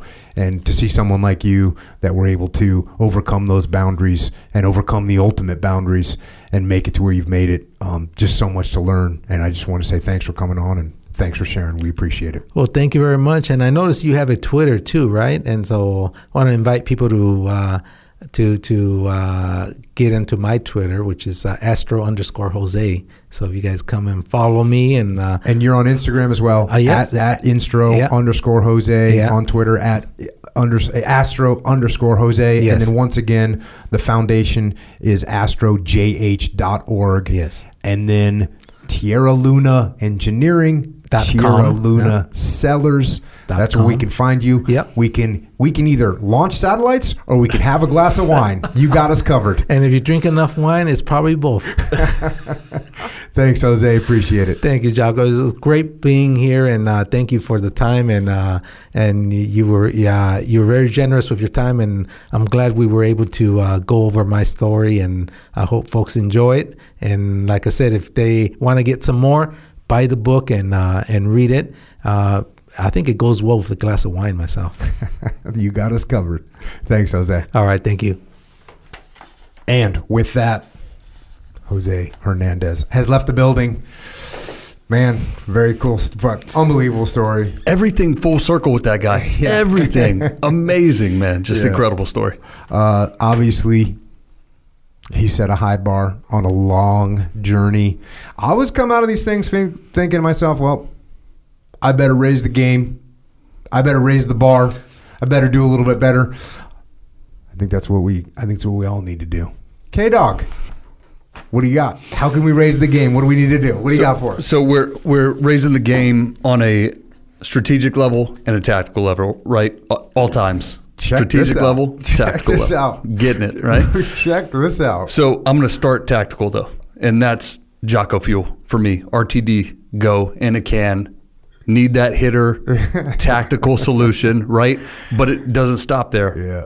It it serves the, the greater goal, too, right? The more strategic goal, which is staying on the path, staying healthy, not polluting my body with sugar and freaking chemicals, chemicals, preservatives, additives, right? So we're doing both here with the uh, the Jocko Fuel or uh, Jocko Go R T D cans. Check. Getting after K- it, right? K-Dog ready to rock and roll. You spent all night thinking of that, didn't you? Nah, bro. Speak, I, I just cracked this go about twenty minutes ago, and it, it came to me when we were talking uh, to, to Jose, man. Yeah. You know, he was always... He was always moving, making little tactical moves that were serving that greater vision. Um, and even, you know, even when it came to when he was talking about retiring, you know, that strategic vision was still, you know, taking care of the family. He had achieved that that highest goal, and now the, the vision was to take care of his family, make sure they were good to go. Yeah. It's just rock and roll, man. It's thinking strategic at all time, and you're right. And I, I sort of talked about this with that idea of the of the deviation, right? And the acceptance of deviation, and how one minute you're like, hey, you know what? It's just one donut, and you just start to accept it. You start to accept it. You start to accept it. Don't accept it. Don't accept it. You got to stay on the freaking path. You can't accept these deviations from the path. You got to, and if you deviate, look, if you deviate, get back on it. So that's where we're at. Yeah, get you know, get get something that's good for you. You can drink something that's literally good for you. You you don't have to drink something that's poison for your body, which seems cra- it seems crazy that in this day and age we have to tell people, hey, you don't have to poison yourself. But people, the the companies that make this stuff have figured out, oh, we can get people addicted to sugar. We got them addicted to the rush that they're going to get, and that fake dopamine hit that they're going to get, and it's all lies, and it's literally bad for you. You might as well just go. I just just hit up the local freaking drug dealer and get some of that meth going, that's where you're at. That's what you're doing to your body. That's what you're doing to your mind. Don't do it. Instead, get something that's literally good for you. one hundred percent. And and I've got I've got friends who who are addicted, addicted to energy drinks, and and thus addicted to everything that comes along with that energy yeah. drink. And it is it can lead to catastrophic failure, right? We we don't want to do that. So sure. Jocko, go R T D. We also have Joint Warfare, uh, Super Krill Oil, uh, Discipline Powder. We've also got the new pre-workout. Mm-hmm. Got that in the Sniper flavor. J P Donnell just just straight, just oh. do, just doing the dry. What do they call it? Dry, dry, dry scooping. Dry, he's dry scooping that. And now I've seen other people just dry scooping, chasing it with a sour apple sniper. Chasing it with sour apple sniper. So he's legit. Definitely getting it. Um, so yeah, get get that stuff. The Joint Warfare, the Super Krill. It's That's how you're going to f- – I had a SEAL buddy of mine call me the other day. He goes, hey, bro, I got to ask you a question. And he's my age. I went through buds with this, as a matter of fact. And he he was like, uh, are you sore every day? Or is that what's going on? I go, hey, man, you got the – I go, you got Joint Warfare? He goes, yeah. I go, you got Super Krill? He goes, yeah. And I go, and you're sore? And he goes, yeah. And I go, well, quit complaining. I go, there's, there's, that's as good as you're going to get. Like you're, I'd say you're getting a little older. But you don't want to go off that stuff. Mulk. You, or, oh, Got to get that sure. mulk. If if you're still sore, bro, if that's that muscle soreness, yeah. that DOMS, yeah. get on that mulk train. Get on the mulk Where you train. at? Right? So uh, we got we got. Uh, by the way, speaking of mulk, yeah, yeah. I just got to mention this. Yeah. It's hot mulk season because it's wintertime. Even here in California, look, even here in California, it gets a little look. It's a little cold, a little cool in the morning time, right? So you gotta, and this is the key point. Is you got to warm the milk first. Don't put mulk in milk and then warm it up. You got to m- warm the milk, then put the mulk in. I'll do an instructional video as we approach I, the I've Christmas never season. Done hot mulk. Oh, bro. What? It's like hot chocolate, but it's good for you. So, yeah. Stand by for that, that instructional morning, video. You're good to go. Yeah. Uh, yep. So get yourself some mulk, whatever flavors you want. Vit- vitamin D three. There, you should one hundred percent be on that for your life. Same thing with Cold War. Oh, oh, it's it's wintertime. There's germs around. Cool. Just crush them with Cold War. We're fighting back on this We're side. Back on this side all yeah. day long. Uh, look, you can get this stuff at Vitamin Shop. You can get all of it at Vitamin Shop. You can get the drinks at Wawa. Go hit a Wawa. Just, just clear the shelves. You can also get it from jocko fuel dot com. And if you subscribe to any of these things, which is a good call on multiple fronts. First of all, it's a good call on the health front because now you don't wake up sore and broken because you missed Joint Warfare. You don't go to bed with a with a craving in your stomach because you didn't have any mulk left. Don't let that happen. Just subscribe. And that's one front, health front. Other front is financial front. If you subscribe to something, we're paying the shipping, Holmes. We're here for you. Get that free freight. Get that free freight Let's going go. on. So there you go. Uh, another thing that we've got is, well, we got Origin Maine, Origin U S A, origin u s a dot com. We're making stuff. You see my post the other day? We're making stuff. We're making jeans. We're making boots. We're making gis for la jiu-jitsu. We're making sweatshirts, hats. What, just what, what you need. What, that's what you, what, what you need. Rash guards, what you need. We're making it. We got a safety t- toe boot now. We got work, heavy duty work pants, just what you need, and it's all made in America. And it's not just made. It, this is the thing. I'm I'm big on this right now. The the made in America mm-hmm. thing. Not not just made in America, but what Origin is doing right now in America, bringing manufacturing back to not just Maine now, but North Carolina too. Mm-hmm. Where where Origin is in North Carolina is thirty minutes from where I grew up. Shit. That's huge, man, yep. to know that down the road there are kids in my hometown right now that can go get a job at Origin. Are you freaking kidding me? I'm fired we're, up, we're man. I'm not kidding you. Not just made in the U S A, originated.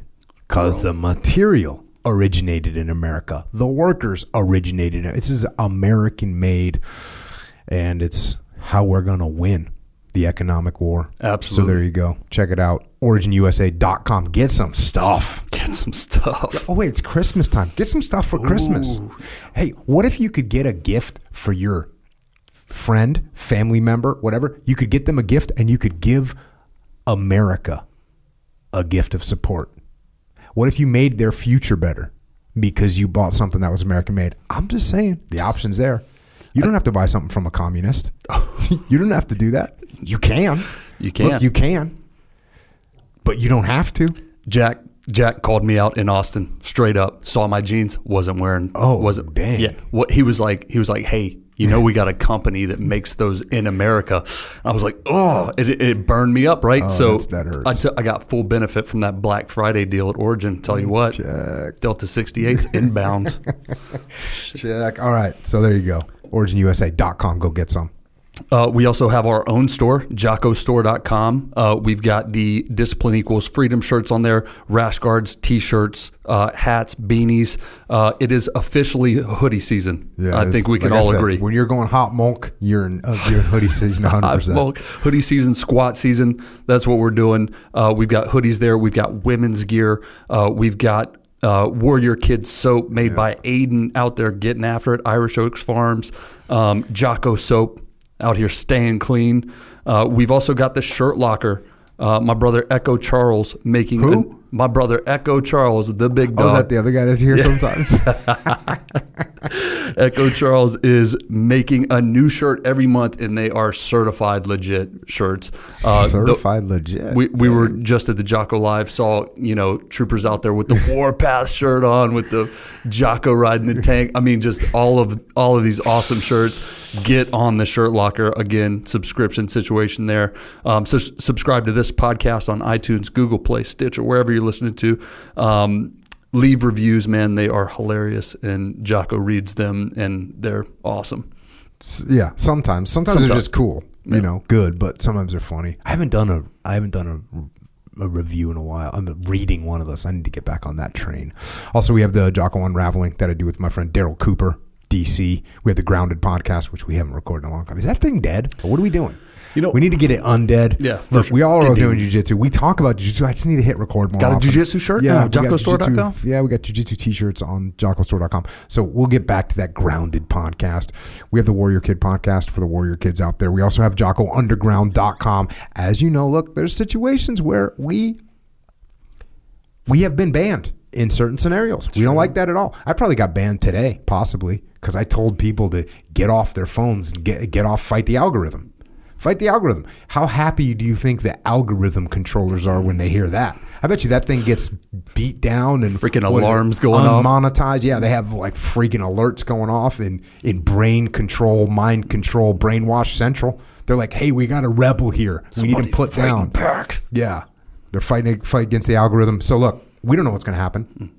We we push against the algorithm hard enough, algorithm's going to push back. They'll push us right off. But guess what? We'll be okay. We'll be standing by at jocko underground dot com, where we have we have a little oasis set up.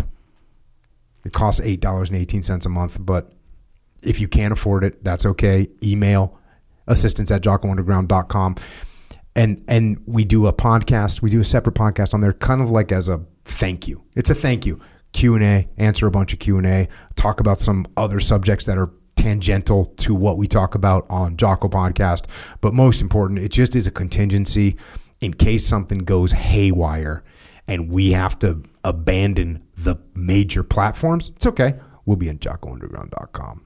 You can also find us on YouTube, um, Jocko Podcast YouTube channel. Subscribe there. Got some uh, great videos up of the podcast where you can see what Jocko and Echo and I and our guests oh, look like. Uh. K-Dog put himself in the mix. hey, hey, not, okay, so not so, bragging. So look, when Echo, can you explain that when I talk about being the A D mm-hmm. and kind of coming through at the critical moments?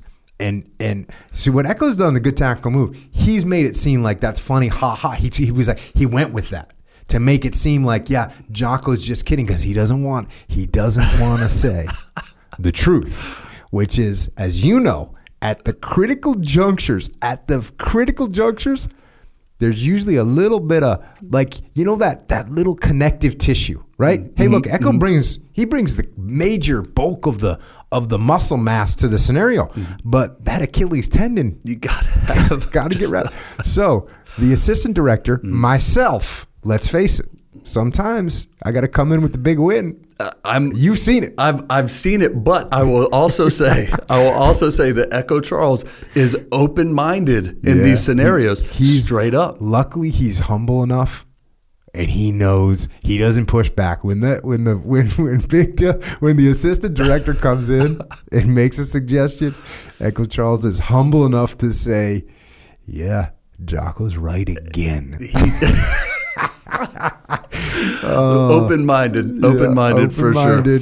But, but we know. so we're we've got those videos up on our YouTube channel. Origin also has an amazing uh, YouTube channel where they show you what it's like to bring manufacturing back to America. Uh, check them out on YouTube as well. We've also got Psychological Warfare, uh, which is an album with tracks of Jocko helping you out of moments of weakness.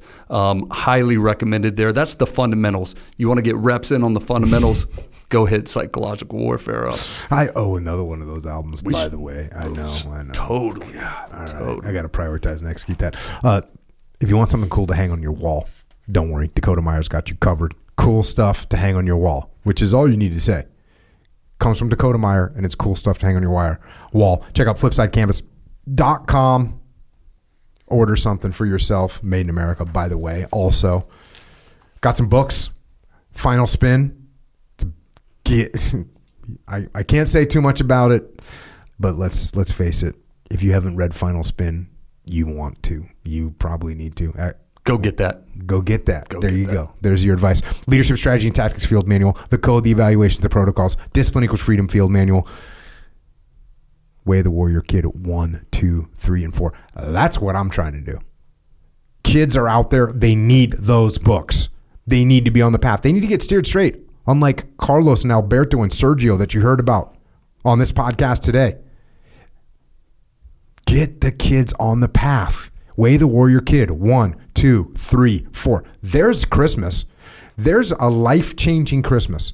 Is that a bold statement? No, it's not, actually. Life-changing Christmas. Get Way of the Warrior Kid one, two, three, and four for all the kids that you know. Make an investment. Every kid that you know, get them all four of those books. Change their life. Get them on the path. If you got little kids, get them Mikey and the Dragons. Best little kids books ever. Extreme Ownership. Dichotomy of Leadership. That I wrote with my brother, Leif Babin. Don't forget about About Face by Colonel David Hackworth. I wrote the foreword on the new edition. We have a leadership consultancy. It's called Echelon Front. We solve problems through leadership no matter what's going on. Leadership is the solution. Leadership is the solution. Go to echelon front dot com for details there. You can also come to one of our live events. We have the muster. We have field training exercises. We have E F Battlefield. We have the next muster is in Dallas, Texas, March twenty-fourth and twenty-fifth if you want to come and get some of that. We also have an online training program called Extreme Ownership Academy. Leadership is not something you just learn and you're good. It's not like that. It's something that you have to train in constantly. It's something that you have to work on constantly. It's something that you improve on all the time. It's a perishable skill, by the way. So that's why we created the Extreme Ownership Academy. Go to extreme ownership dot com. I'm on there three times a week, two times a week, four times a week, answering questions. You want to talk to me? If you're like, oh, I'd really like to meet Jocko, just go on there. That's that's the other thing about this leadership skill is that it helps to have a guiding, you know, a guiding hand, a mentor, you know, somebody who knows what they're talking about, helping you along the path. You guys do that three times a week. Uh, you and Leif, you know, on a uh, live event. Uh, you know, J P, Dave, the, are the Echelon Front instructors guiding you through this stuff. I mean, it's a no-brainer. Yep, that's it. Go to extreme ownership dot com. Come and hang out. Come and learn. And if you want to help service members, active and retired, you want to help their families, Gold Star families, check out Mark Lee's mom, Mama Lee. She's got a charity organization doing all kinds of awesome stuff for veterans. If you want to donate or you want to get involved, go to americas mighty warriors dot org. And if you want, well, if you want more of my, um, what is it, marathon mumbling, which is what I seem to do. If you want more of Carrie's inquisitive inquiries, well, then you can go on the interwebs, on Twitter, on Instagram, and on Facebook. Carrie's at Carrie underscore Helton. I am at Jocko Willink. And also, don't forget that at Astro underscore Jose is where you can reach Jose Hernandez, and also he has the Reaching for the Stars Foundation, astro j h dot org. So you can check that out as well. And then, as you, as you heard him say, he's got Tierra Luna and Tierra Luna Sellers, tierra luna sellers dot com, Tierra Luna Engineering. Was it engineering? Engineering, I believe. tierra luna engineering dot com if you want to get some help getting into space, or you want to drink some wine. Jose's got you covered, which is awesome. And for all those men and women out there right now in the Army, Navy, Air Force, Marines, thank you for keeping us safe here on Earth. And also, thanks to our police, law enforcement, firefighters, paramedics, E M Ts, dispatchers, correctional officers, Border Patrol, Secret Service, and all first responders. Thanks for keeping us safe here at home. And to everyone else out there, Remember, remember Jose Hernandez, his family give us an incredible example of what hard work and persistence, twelve years of persistence, by the way, persistence can do for us. And he gave us a simple plan to follow. Identify your goal, identify where you are in relation to that goal, map out a way to get there, educate yourself thoroughly around that goal. Put in the work. People don't want to hear about that step. Put in the work. Working at a cannery from ten o'clock at night till six o'clock in the morning, then going to class at nine in the morning. Getting two and a half hours of sleep when you get home from school, going back to the cannery. That's putting in work. That's putting in work. And finally, never give up. Persistence. Persistence, persistence, persistence, persistence. twelve rejection letters. I guess it was eleven rejection letters. Got it on the twelfth. eleven rejection letters. eleven years of rejection. And what am I doing? What can I do? How can I get better? Where can I improve? And on top of all that, listen, it's the journey. It's the process. It's the track. It's the voyage that are the most important part.